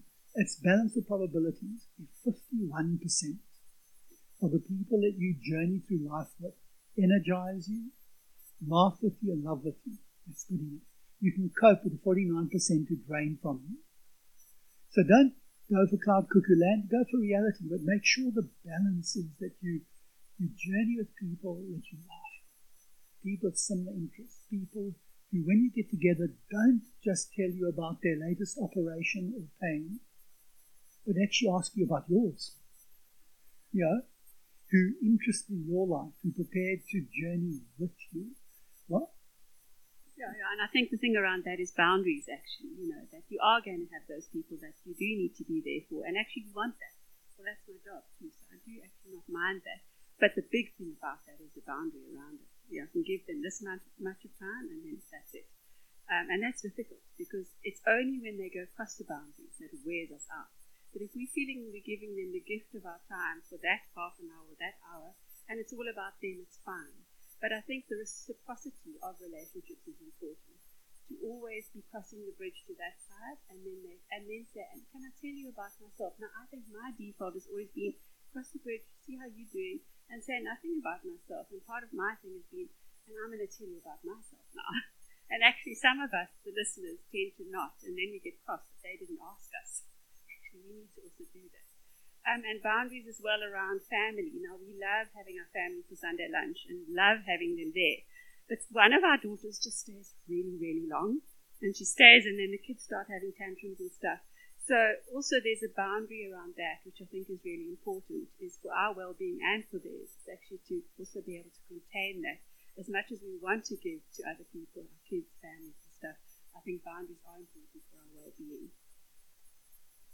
And then the other thing that you can really look forward to in this desired future, and Sue's touched on it with us in Cape Town, Kirstenbosch and Table Mountain, is there's compassion for old toppies in the system. I don't know about East London, but in Cape Town, I only ever buy hardware stuff on a Wednesday at Builders Warehouse. This is like an ad break because you get a 10% discount. At my local spa, one of my rarely those moments in life when you feel you've arrived at our local spa, they give pensioners 5% discount. And they no longer ask me for my card. Yes! They just look at me and they know I'm old and decrepit. But, but I do a lot of stuff. I leverage those things. So it's Builder's Warehouse. It's the local spa for us. It's Kirstenbosch. Kirstenbosch on a Tuesday. We haven't done this yet, but I think it's common to all national botanical gardens. On Tuesdays, pensioners go for free. And um, it's probably the most dangerous part in Cape Town, place in Cape Town on Tuesday because you can get nailed by people in Zimmer frames and with walkers and things. It can be quite tense. So we haven't done that yet. Um, number of restaurants that offer pensioner specials. Soft food and the flat coke. No, it's not. it's not. It's lekker stuff. You can go along there and you get a very good pensioner deal um, little things that you can discover that we've discovered that have been so much fun. In Cape Town, it sounds like ad bureau for Cape Town, but there's a book for major cities in South Africa. They'll probably do P, um, East London in about 40 years' time. No. um, But the, the Entertainer is a book that gives you two for one offers in Cape Town. And we've, for a couple of years now, bought this book every year and two for one. And we have dates in place that we never normally go to because it's actually good value for money and you can eat lekker. Um, on Thursday night, we went to Bootleggers hit Bootleggers coffee chain. That, or East London, yeah. Okay, they, they're on the expansion. They're big in Cape Town at the moment. They've got a burger special. Brilliant, brilliant, brilliant burgers. Half price. Every night of the week. So we get a cheap throw for scoring a half price burger. Yeah, so, so in this phase, there are lots of ways to stretch the rand and to get you out of your comfort zone and help you to do things that you wouldn't normally do. Um, Cape Town, when Metro Rail runs on Tuesday, pensioners travel for free. I've got a, a friend who, when the trains are going, every Tuesday will take a train from Mowbray to Muizenberg or to Fish Hoek, walk on the beach and come back. That's part of his de-stressing, and relaxing. So look for those things and claim your space unashamedly. Um, with Hannah living in London, we've done quite a bit of traveling over the last few years, and that's with incredible pride. So when you join SARP, they give you a card that says officially old or something like that. So the SARP card. And around London, boy, every gallery I discovered, it's cool being old. You can see what everyone else sees, paying twice as much you see for half the price.